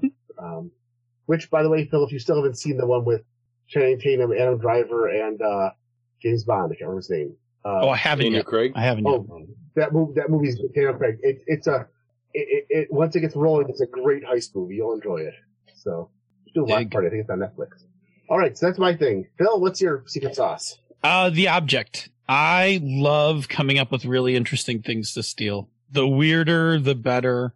Um, I just like, for me, um, for me, it can never just be like a piece of art. Like I will go out of my way to come up with something, uh, interesting. Like, uh, and not that this one was a job. This one was more of a heist or more of a mission, but, um, for that sprawl game, like the most expensive bottle of whiskey, right? Being kept in an orbital that was shuttled down to Earth, you know, to be, to be, uh, sipped during celebrations. Um, Elvis's car, Elvis's Cadillac was once a, um, uh, an object for a heist. I think in our, um, in the reboot of our heist, not a reboot. We had a, a one shot heist game. Yep. Elvis's Cadillac was, That was thing. our heist Uh, one last job game. yes. That's cool. Um, a chunk of blue ice, right? Like that's, uh, you know, like chunk of blue ice is a, a huge pain in the ass to steal. Um, Yeah. it's big. It's ice. It's gonna, one, it's gonna melt and two, it's big and heavy. In fact, if I remember correctly, um, in my notes for Blue Europa, I actually did the extra legwork and figured out how much that chunk of ice weighed because players get really quick on like, well, we can just grab it. And I'm like, by the way, this chunk of ice weighs like 1.2 tons, Mhm. right? Which changes the dynamics of how you steal something like that big. Um, Mhm. but I like those things, right? I like, I like coming up with interesting and weird items. Um, I, I kind of love when players look and they're like, what the fuck? Like that's like, we're stealing that. Mhm. And I'll be like, mm-hmm. You know, just like smugly, like, you know, very proud of myself that I Yep. came up with something weird. Yeah, that's for me, that's fun. I like um um stealing money's boring. Um stealing other people's drugs is only fun if, you know, those people are gonna come after you. So um if we're just gonna steal objects, like I want it to be a little weird. That Or at guy's least memorable. eyeball. What's that? That guy's eyeball. Yeah, Yes. I'm gonna need that guy's eye. Oh, I'm totally getting that arm. I somebody did a meme where um at, from um oh you know what I can't it'll spoil hmm it'll spoil the current let's just say there's a meme where Rocket discovers something Yep. and gets super excited Yep. you're good you're with me All right. I think we're done with that question. I think Yeah. we are as well So that was our discussion about job-based adventures. yeah we hope next time you're running jobs um that this vi- advice will be of some help We're now going to check in with the chat room one more time before we head off to the conversation corner. Yeah, we had an amusing exchange when you mentioned Hammurabi. Um, uh, Andy, I believe, um, spelled it uh, hammer, H A M M E R, and then corrected it to nope, wait, H A M M U R, and I said, yeah, Hammurabi. That's a totally different. That's that's like MC Hammer, where you try to yeah, go the to code of steal the, that. the code of the code of Hammer Robbie. The code is, of Hammer uh, Robbie. the- you try to steal it, and he pops out and goes, "Can't touch this." I got to tell tell- you, the I'm code of you- Hammurabi could have been an album in 1989. Yes, it, Yeah. I'm telling you, MC Hammurabi is going to have to be a character now. yes. I got to tell you, like, look, I know, like, I my 80s self was like a little like, oh, this MC Hammer guy, but over time, like, I love those songs. Like, Oh, yeah. Those songs aged very well for me. Um, just like how MMMBop from Hanson winds up being less annoying as I'm older than I when it actually first never came out. found it annoying. Yeah. I was it- impressed because they were on some, I can't remember what show they were on. They were on some talk show. And the three of them came out. And the one kid had the guitar, the other two just stood there. And they did the entire song using just a guitar and their bodies to play all the instruments. Oh yeah, And I was like, okay, They're super have talented. talent. yeah, It's a catchy song. yeah. I, I've got to say, I, I, I, I, as I've gotten older, um, both um, Ice Ice Baby and Ninja Rap have both grown on me way too much. dude, I love. All right, so look once again, right? So I scoffed at this when I was in when I was in college, but Ice Ice Baby, as a like now in n- nostalgic purposes, Mhm. I, I like I I'm fine. I like that song. It's catchy. There's there's no Yeah. there's no question about it. It's it. catchy, and got I a can and I can recite more of it than I Yeah. like. yeah I clearly I clearly retained more of it from the '90s than I thought I did. yeah. And, and, and I gotta say, unlike most musicians, he actually went out and bought the rights to sample under pressure for that song from Queen. Uh, Yeah. no, no. He got sued and went out and bought the rights. Yes. His his Yes. lawsuit his lawsuit was um his lawsuit helped um establish some of the um which, some which of would, the current laws about sampling. yeah, I would, I would, I would, I would love to see sampling go away entirely. I really would. Write Oh, I'm all music. right. I'm all right with sampling. I think it. I- need, I mean, it needs it needs you know it needs a certain amount of They should, well, uh, or, or if you're going to sample, or if you're going to sample, you should have to pay the artists a heap load of money for that because they still don't. But I, nothing more annoying than when I hear like, oh, I like this song. Oh crap, it's Kid Rock.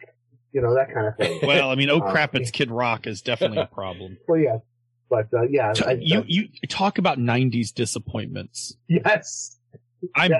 I'm very unhappy. Not I mean there were a number of Kid Rock songs I liked that now I'm just like, well, this is all in the garbage. Like Yep. Yep. we're all done here. All right. Yeah. As we're straying over that line into the Yeah, political take us to the other place We're, where we we're gonna jump on over into the conversation corner with a little bit of this. Now I heard that fine. Yeah, and you heard the you heard the other one, the definition. I did. I don't know. I don't know what happened. Like Yeah, sometimes, so sometimes if you talk and the and the audio's going, it picks you over the audio. And for whatever reason, like I just didn't like something either picked up your mic or whatever. I just did not hear it, and I was like, I, off I didn't either. I and you didn't give either, me, so- and you didn't really give me a hard cue in. Yeah. so I was a little lost. I'll be on it. better next time. That's just okay. The backup is just the hard cue to tell me to go because I can just make it up. I can make exactly. it up. I know what it sounds like. All right, so conversation corner. So um, I mentioned earlier I had to I had to add this in because this is I think it's funny. But I added earlier that they the NFL did a thing with uh, with Star Wars where they've got merch now, and on Good Morning Football they had everybody got to pick a, a team that they wanted the shirt for, and uh, the one guy picked the the New York Jets, but with the with the with the Empire stuff on it because he thinks the Jets are going to be people's nightmares this season, like whatever. But they did a bit on that show on that episode where they said now because the draft was just was just done for the NFL, they said if you were drafting right now any Star Wars character, like who would you pick number one overall? And honestly, I don't remember who went number one overall, but number two overall was Chewbacca. And when when Nate Burleson was talking about why he would want to pick Chewbacca, he finished with, and obviously he's got a great shot at being Wookiee of the Year. Wah wah. Wah, wah. That's great. That's great. Like, oh, that's some jokes. serious dad joke quality right That's there. good. All Yeah. they needed was the horn and the banner. Wah, wah. Yeah. Uh, I'll let Phil talk Good about this them. one more, but we did play. We played once more into the void, um, Mhm. and that um, that is an interesting game that we are we're having some fun with. The the the bits that we put together and the, the characters that we came up with and the story we're telling. Very interesting stuff. Having fun with it and looking forward to where we go with the rest of it and see you know how it turns out. Um, interesting game, a lot of fun. I, I like the concept a lot. It's a very Mhm. clever, uh, a clever thing. Yeah. Um, I am, cough, cough, as of this afternoon, I am on the hook to Marvel United's Kickstarter for the X-Men version for a large quantity of money. Is that the is that the the tabletop game? That's the tabletop uh, board game with all the miniatures. Okay. Um, yeah, the first one, the first game that they came out with had a shit ton of characters and a lot of expansions and all that stuff. And I, I put, I want to say it was like 280 bucks into it. Um, Mhm. this one, um, it's, it's larger than that. oh But- boy, goodness. All the stuff that they came out with, it's like, oh, I want that. Oh, I want that expansion. Oh, I want, I'm like, I should just buy the whole fucking thing and be Yep. done with it. I've got the disposable income right now. I'm like, ah. I'm like, damn it. I'm like, that's just, so yeah, that's, um, but they're coming out with a Fantastic Four expansion inside the X-Men version of the game. So I was like, oh, I gotta have that. Um, and the sculpts, the sculpt for the, for, for the Human Torch is awesome. It's all molded out of yellowy orange plastic that, uh, anyhow. So that was the Mhm. thing. Um, the Bad Batch dropped today because it's May the 4th. Um, Dave Filoni should be allowed to do whatever he wants with the Star Wars universe. Just let him go. Say, Dave, Mhm. go, do your thing, because Dave Filoni's killing it. Um, it's great. Um, Yeah. 75 minute first episode, 16 episode first season, and they come out of the gate hot, and, and it doesn't go where you think it's gonna go. no, There's a no, character does in not. it that you didn't expect to see, which I hope we see more of, but I don't know. Mhm. Um, good stuff. Highly recommended if you're a if you're a Clone Wars fan. If you like the the, the Bad Batch from those episodes. Oh, and the Bad Batch. Ugh. I told myself years ago I don't need no damn Funko Pops. I'm not really fond of the Funko Pop design with the big heads. Then they come out with a 10 inch Godzilla Funko Pop, and I'm like, ooh, that looks cool. So I ordered it. So my first Funko Pop is still on its way. It got pushed back from April to June or July, which I'm pissed Mhm. about. I want it. So Now- let me ask, let me ask you, is Yeah. there a, um, I did not watch all of, I did not watch Rebels and I haven't, and I, you know, watched Clone Wars like when it first came out and did not watch all the way through it. Can I just jump into the Bad Batch or am I just like, am I out? You can jump in. Uh, yeah, if you yeah, wanna, yeah. if you wanna have a little bit more going in, you can watch like less than a handful of episodes that highlights the Bad Batch from Clone Wars. It's- And and it's probably worth watching the last. What is it? The is it the first the first couple episodes, the last couple episodes, the first couple episodes of season eight. But you don't all all you really need to know about the Bad Batch is that there are a bunch of clones who, um, basically mutated badly, and so each of them is a little different. yeah, You know, And I know the, pre- I know the Yeah. premise of it. Yeah, I'm just- and- and- yeah, and that's that's everything else you need to know. Like, hey, this character is mad at us because of what we did on this mission where we did X. I mean, they they, they do a really good job of of not gatekeeping. Like a character comes in, it's important, and with with one or two exceptions, but they anything that you need to know is there. There's Yeah. a few like, ooh, I know that cool thing, but it's not going to have an effect on the rest of the story yeah. but everything else is going to be, um, you know, oh, this character is here and they're important because of X, Y, and Z. They Yeah. actually spell it right out for you for people that are just jumping in today. So Yeah. it's really good. yeah, Jason Jason's said, saying I should just, uh, looks like season seven, episodes one through four. Yeah. Yeah.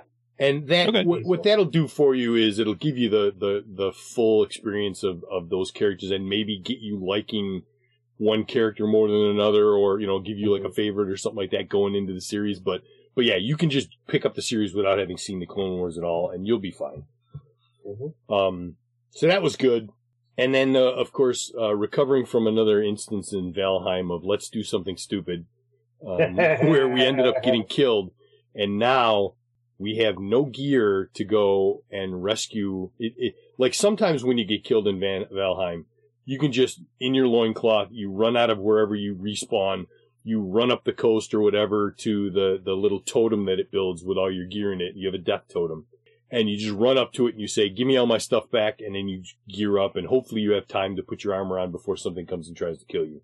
Yeah. But in this case, we are in a position where we can't just walk over. We're like across a small body of water. Um, Yeah. and you have to have enough stamina to be able to swim it, um, which we won't with no gear and no food and everything like that. And that means that we have to have the equipment to build a boat to get over there. And like it adds Yeah. a whole level of complexity. So, Yeah. uh, so I've been, uh, um, taking some time, um, because I had the opportunity to be in the game, uh, before they did again. And I've been taking the opportunity to go and gather resources so that we can at least have something to fill our bellies and defend ourselves should we run into something on the way and have enough to build a raft to go over and try and get our corpses back. But hmm. Yeah. yeah, because we, we, we did something dumb. What's amazing is building a raft is so easy, and we had the resources to build a raft instead of we could have just built a raft and done that, but we decided to try something stupid. Yeah. Be- because we do. All right, Jerry, what about you? All my other RPGs got canceled this week, so the only one I played this week was Once More Into the Void, hmm and I really enjoyed playing it. I really think that the the without going into an amazing amount of detail, I liked the character introductions, I like the character archetypes and frameworks, I like how you build your characters, I like how the character generation is kind of cooperative, and I like the game we played so far. I really enjoyed all of it, and I'm really having a good time with it. Um, this week I was just, for some reason I was burnt out on Voyager. I did not watch a single episode before this week's watch party. Um, the Nevers on HBO is still going strong. Coupling is still fun. Um, like I said last week, I got to, to teach and it was a lot of fun. It was normally when I teach this week long class for the state, um, I have timestamps on all of my, uh, notes so I know where I'm supposed to be every day. And generally days one and two are long and floggy and it's not unusual for me to be behind by half an hour on day one and by an hour or so on day two because people ask questions, you need to give more examples, that sort of thing. Um, I was ahead of schedule every day this week, and it was uh, last week. It was a lot of fun, but it was it was odd to be like I have to teach until twelve thirty because I have to have a certain number of hours, and by Friday at like nine thirty, I was like, we could be done now unless I find a way to stretch this out. So it was a lot of fun. Um, and then lastly, Valheim. Um, Bob was stupid and died. I was stupid twice, and I'm beginning to see what the what the factor is because uh, I'll be hanging out with, with Chris online. We're like, we should try doing that. That might be stupid. Um, yeah, it probably is stupid. We should do it anyway. And we died. Uh, we died the first time, and then we had to get Bob, and Bob acted as Overwatch while we went out and got our bodies back. And then we were stupid a second time and died because we did something. We literally stood and said, "That looks like it's too far to swim." Yeah, we're probably gonna die if we try it. All right, let's do it. It's fun. It's a lot of fun. It's a great Yeah. group oriented game. Um, and, uh, and it gave us a chance to try something new, which is, uh, well, kind of start over from scratch with all of our skills, which is kind of interesting. Um, so it's a lot of fun. I'm, I'm enjoying Valheim. I'm looking forward to playing it again. And I really like the camaraderie and teamwork that goes into it. So that was me. Phil? Uh, yeah. Um, I don't know. I I didn't play any Minecraft this past week. I'm not sure why. Like, I just I don't know. I just wasn't feeling it. Um, so I didn't. Um, I didn't play it. I I I probably should, but I didn't. So there's that. Um, the new Leverage Reloaded trailer dropped. Um, it's amazing if you're a fan of Leverage, and I was a huge fan of Leverage. Um, it's great. You should go look it up on YouTube. Uh, it looks absolutely fantastic. Most of the cast, except for one, um, comes back. And, uh, the replacement, they add two new people to the cast. And, um, one, I love that they created two new roles, the fixer and the maker, which I think are fantastic. Yep. Um, the people that are playing them, I absolutely love. Um, they have, uh, they're going to have a actress play Hardison's sister, which I think is great younger sister. She's the maker. Uh, and Noah Wyle from ER. Yeah. Uh, and the librarians, right? I think he Yep. was the. Noah, but Noah Wyle, most known for being, uh, uh, Dr. Carter on ER is, uh, is going to play the fixer. And I love Noah Wyle. So, um, I was, I was very excited to see, Yeah. um, to see him, but then the, to see, um, Sophie, um, and Hardison and Parker and, um, well, I can't remember his name, the hitter. oh, um, God. Eliot, Eliot. Eliot, um, just to see them all again, uh, like, and the interaction. Yep. Uh, like, this was a no brainer for me. I, I love that show to begin with. And if they're just going to make new ones, Mhm. um, with the same premise, I'm like, I'm right back in. Like, Yeah. that's a, like, right back in, right where I left off. Um, Uh, another one, uh, which Bob, I, oh, go ahead. out of, out of we were we were on uh, the chat room. We're, we're joking about my comment about coupling. The character who plays Sophie is one of the main is is like the lead character for in as well. Oh, she's fantastic. Yeah. Yeah, I love Gina her. Hilarious. So go ahead, Um, back to your thing.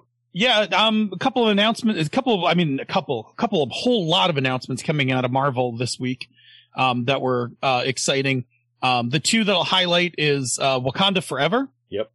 Yep. Which will be, uh, the title for Black Panther 2, which Mhm. I'm very excited about because the more they show Wakanda, I think just the more exciting Yeah. that is. Um, it was one of my favorite parts of original Black Panther was seeing, um, was actually seeing Wakanda. Yeah. Um, Mhm. so I'm definitely down for that.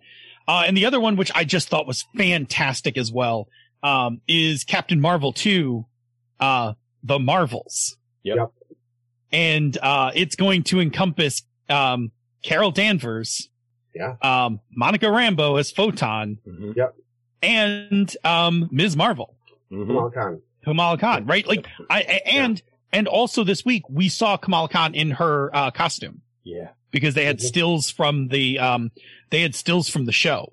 Yep. Yeah. From her show. And and now they're all going to be in the movie together. Um and I am just I am all about this. Yep. Like Yeah. I I loved um I loved um Photon in Mhm. WandaVision.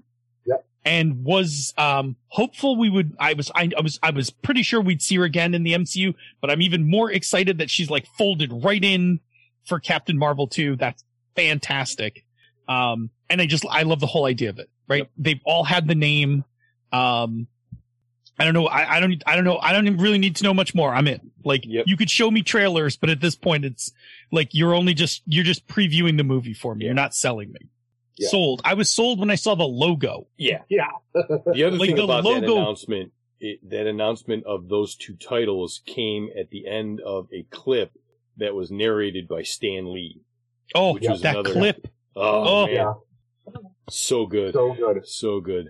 Yeah, the clip is Well, fantastic. We I guess- our first look at the Eternals. Yeah, Yes. first look at the Eternals. I'm actually going to go. There's a there was another run of the Eternals that just popped up in Marvel Unlimited.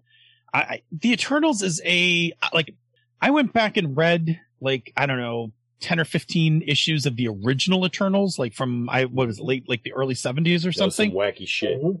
That's some wacky Yeah. shit. Um, Yeah. I, and the reason I was down for it is that that's um all Kirby. Yeah, that's Kirby Yeah. stuff. Yeah. and, and and it's all weird ass Kirby stuff.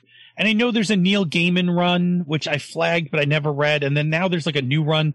I at some point have to kind of get schooled up on my Eternals. Like I I don't really know enough, and I'm not sure. Like, look, it's Marvel. I'm excited. The director they got is a um Oscar award winning director. Like she just won um this year uh, an Oscar. I I don't think the MCU is going to do a bad job on it. I just don't really know anything about the Eternals. Like I, I just I want to get schooled up a little um, in preparation.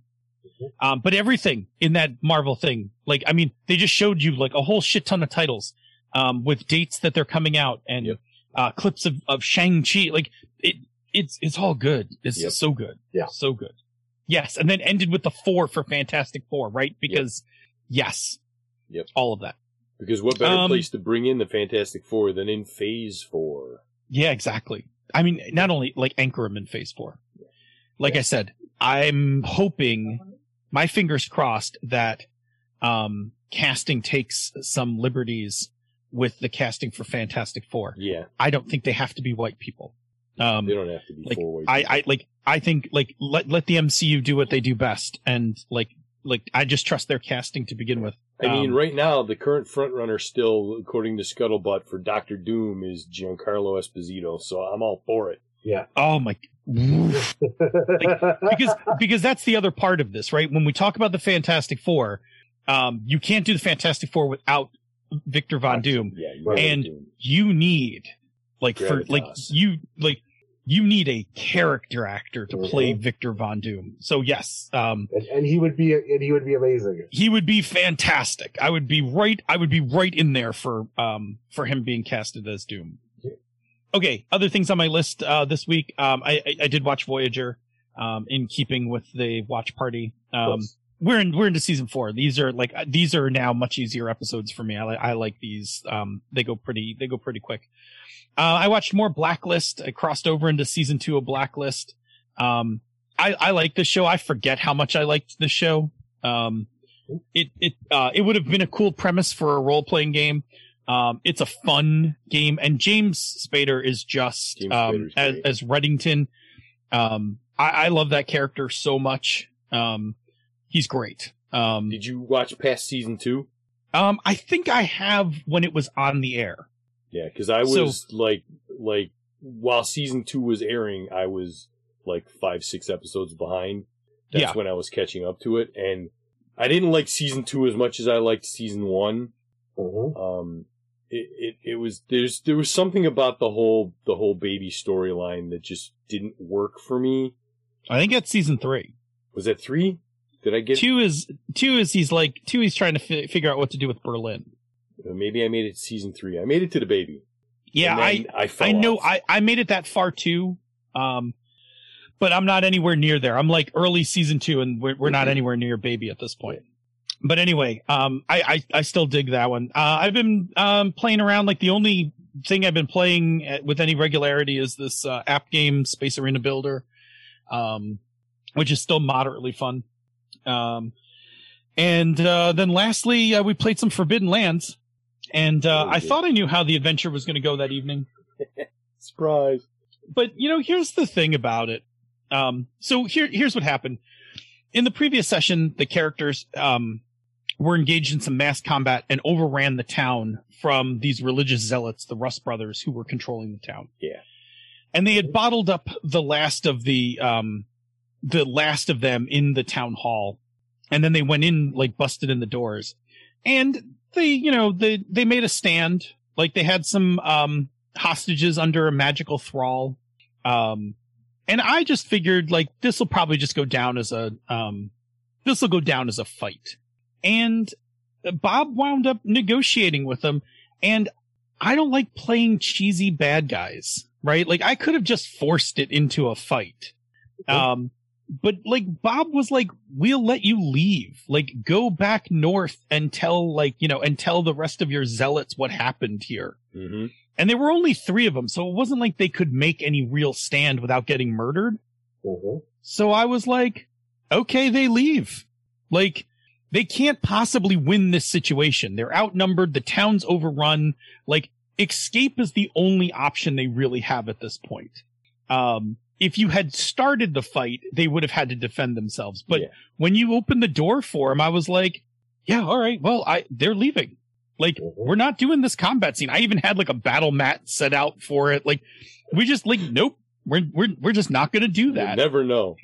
Yeah, I, I thought about it when we got into the situation. My character, um, if we run into a Rust brother, and these are like the, the really, really, really heinously bad religious zealots. Like these are the kind of people, like you will toe the line and you will worship their way when they say, and, Yeah. and, and all of that crap.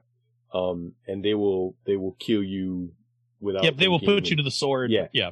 And Mhm. my character, like, if, if I run into one of them, uh, it doesn't take much of an excuse for me to just take the axe to them. But they've been building up forces and they've been starting to encroach closer and closer to where our base is and gobbling up towns along the way. And when we went to liberate this town of Swanford, I was like, all right, like, I could just wait in here and just hack this dude up. Or I could send him home with a message to the head muckety muck and say, Mhm. listen, cut your shit or you're going to have problems with me. right? Mhm. And, uh, and we're getting a reputation for, for being quite capable people. And they did make the, they made you Yep. guys made your reputation roll, Yep. so they knew who you were. Yeah. Mhm. So it's like, they also know without being able to pin it on you. Yeah. They also know that when they sent out a group of these guys to track down some refugees that tried to escape from the town, Yep. those people never came home. That's right, because we killed them all. They tried to assault our camp, and we said no. We engaged all defenses, and we killed them all, and we buried the bodies, and said that's what we do to zealots, and that was that. Um, and I know that the the guy who's leading the charge up the up the up the up the way River. up the river. Um, I know he's not going to back down. He's not going to be like, oh yeah, uh, okay, I guess maybe we'll. No, he's to come in force, and he's to be like, we have to take out these adventuring jerks that keep screwing up our plans. But you know, I wanted to give them that message and say, look. Plus, I also wanted to give the town like that, like, look, like killing everything in sight isn't always the answer. You know Hmm? like subconsciously like that was that was like a subtle message to the town as well like these guys did bad things to your people but everybody else has paid for it we're sending them off on their way to tell the other people you don't mess with us um some of them didn't agree with it i'm sure they would have liked a little more retribution but you know but again well, I mean, it's, this- interesting. this it's interesting because now I have to figure out like what the, um, like what the response to. I mean, first of Yeah. all, look, they lost a lot of resources. Oh, yeah. Like they sent a lot of resources into that town to take it and to build, um, the forces to go take other towns around Yep. the lake, and now they just lost all that. So, um. I, I think what's going to wind up happening is that, um, for the sake of, um, and this is just from a jamming point of view, like I think they have to circle their wagons. sure Like I, the threat didn't go away, but I don't think like next week they're going to march on on uh on the on the city, no no i don't think so which is okay because honestly, what it does for us in a, in terms of beats is now we'll go and do another. Like you guys can go do another thing now. Yep, exactly. But yeah, it's So- so, and this is not this is not the first time that this particular adventuring party has not gone all murder hobo. No, I gave you an experience Yeah, point for not going murder proved hobo. bo- many times before that that sometimes killing is not the answer. Right. Yes, I mean if killing has to be done, Yeah, your we'll do it. fully prepared. yeah.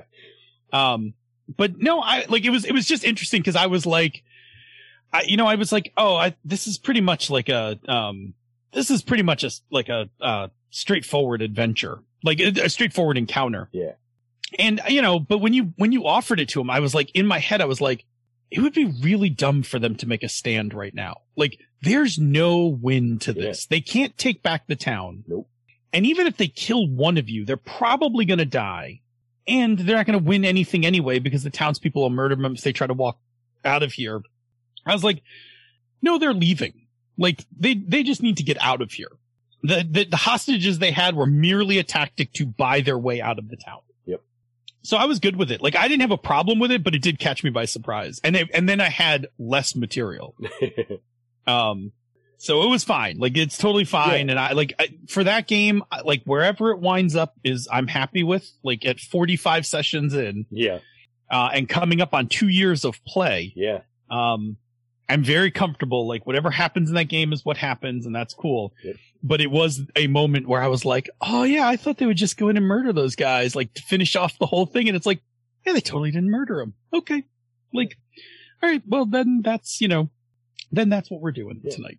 Another notable thing about that session was we started discussing the possibility of some of the characters either being retired or um, swapping them out troop style.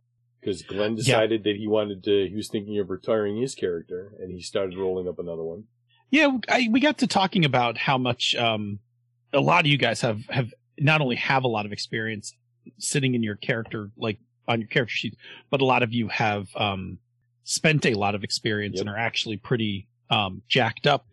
And um, since this game is showing no signs of quitting, I opened the door on the idea that like, hey, if you want to retire one of your characters or put him in the background and want to make up an, another one, uh, not only can you do it, but I will also let you take all of your current experience points from your one character and give them uh, to your new character, so that your new character can actually start off with some extra, um, with some extra stuff. Uh, you you have enough of a reputation and you have a home base now that like people are going to seek you out. Yep. So, So, yeah. uh, which I think is really cool because the idea of like troop or generational play like also seems um like pretty dope. Yeah. Like and uh, and I think it's good. Like I think it'll be fine to just uh like just to have that um what you call it just to have that opportunity, like to try out new character. Like why not? Like other Yeah. like otherwise the game could get stale. Like. Yep. And you know, and I and I did say like you don't have to retire your character. You can simply say like my character now primarily resides at the keep, but like, you know, at the next time we return to the keep, you could be like, oh yeah, I'm taking that character out instead, Yeah. which then really gets it into troop style. Yep. But I was very okay with that. Cool. I think it'll be fun. Yep. Um, yeah, I'm again, I mean, I never expected Forbidden Lands to go this long. Yeah. Um, oh, and the other thing, I'll just mention this before we wrap up for tonight. Um, we had this discussion in our Forbidden Lands game. We are all fully vaccinated. And in two weeks, we're going to play in person for the first time in You're like 15 sit months. at a table together Yeah. in our vaccinated forms. yeah. There's, there's, there's only four of us in the game, Yep. four or five of us. Um, we're just going to go to Sean's house where we always play. Uh, it'll just be the five of us in, you know, in the game room, Yep. all fully vaccinated Yep. by CDC standards with, uh, with a, with a small room gathering of all vaccinated people. We can go maskless and, um, yeah, we're going to do it in person hot and it, beforehand and yeah, it's going to seem really weird. just like old Um, times. the one weird the, the one thing i have to do besides prep the adventure is that because this is forbidden lands um, you have to know what hexes you've been through because you don't Right. have to roll for those again um, so now i have to update the uh, 16 month old uh, paper map Yep. with the virtual map from roll 20 and, and line them back up and put in all the hexes that they've been through and they've been through a lot of hexes um so yeah i forgot like we're going back in person and that's pretty exciting um Yeah. it'll be the first time i think i've seen bob since september Uh, yeah. probably. september or october Yeah. so, um, yeah, it's gonna be. I know it's gonna be emotional. Like it's, Yeah. it's gonna be a whole thing before we even start playing. Oh yeah. There's gonna be hugs. Yeah, yeah. there's gonna be a lot of hugs A going lot of on. hugging. A lot of hugging. So, yeah, that's it. That's exciting. Yep. That's exciting. Um, and that's probably a good place for us to leave off for Yeah. tonight and head into the after Jump show. the after So. Bob, get us out of here with some patron shout outs. I will do some patron shout outs.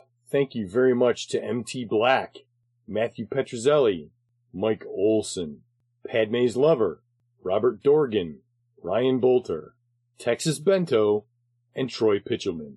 And thank you to everyone tonight for listening. If you are free on Tuesday evenings at 8 p.m. Eastern, 6 p.m. the Queen's time, come join us live on Twitch where you can chat with other listeners in the awesome chat room for life and ask us the occasional question. Uh, if you want to make a live show, check out our podcast each week, wherever you get our podcasts. And take a listen to some of the other shows that you the Misdirected Mark Network, such as Mastery Dungeon, Bone Sword Obsidian, the FM Gamers, Pandas Talking Games, the Gnome Cast, Jianghu Hustle, The Lounge, Bonus Experience, and back episodes of She's a Super Geek.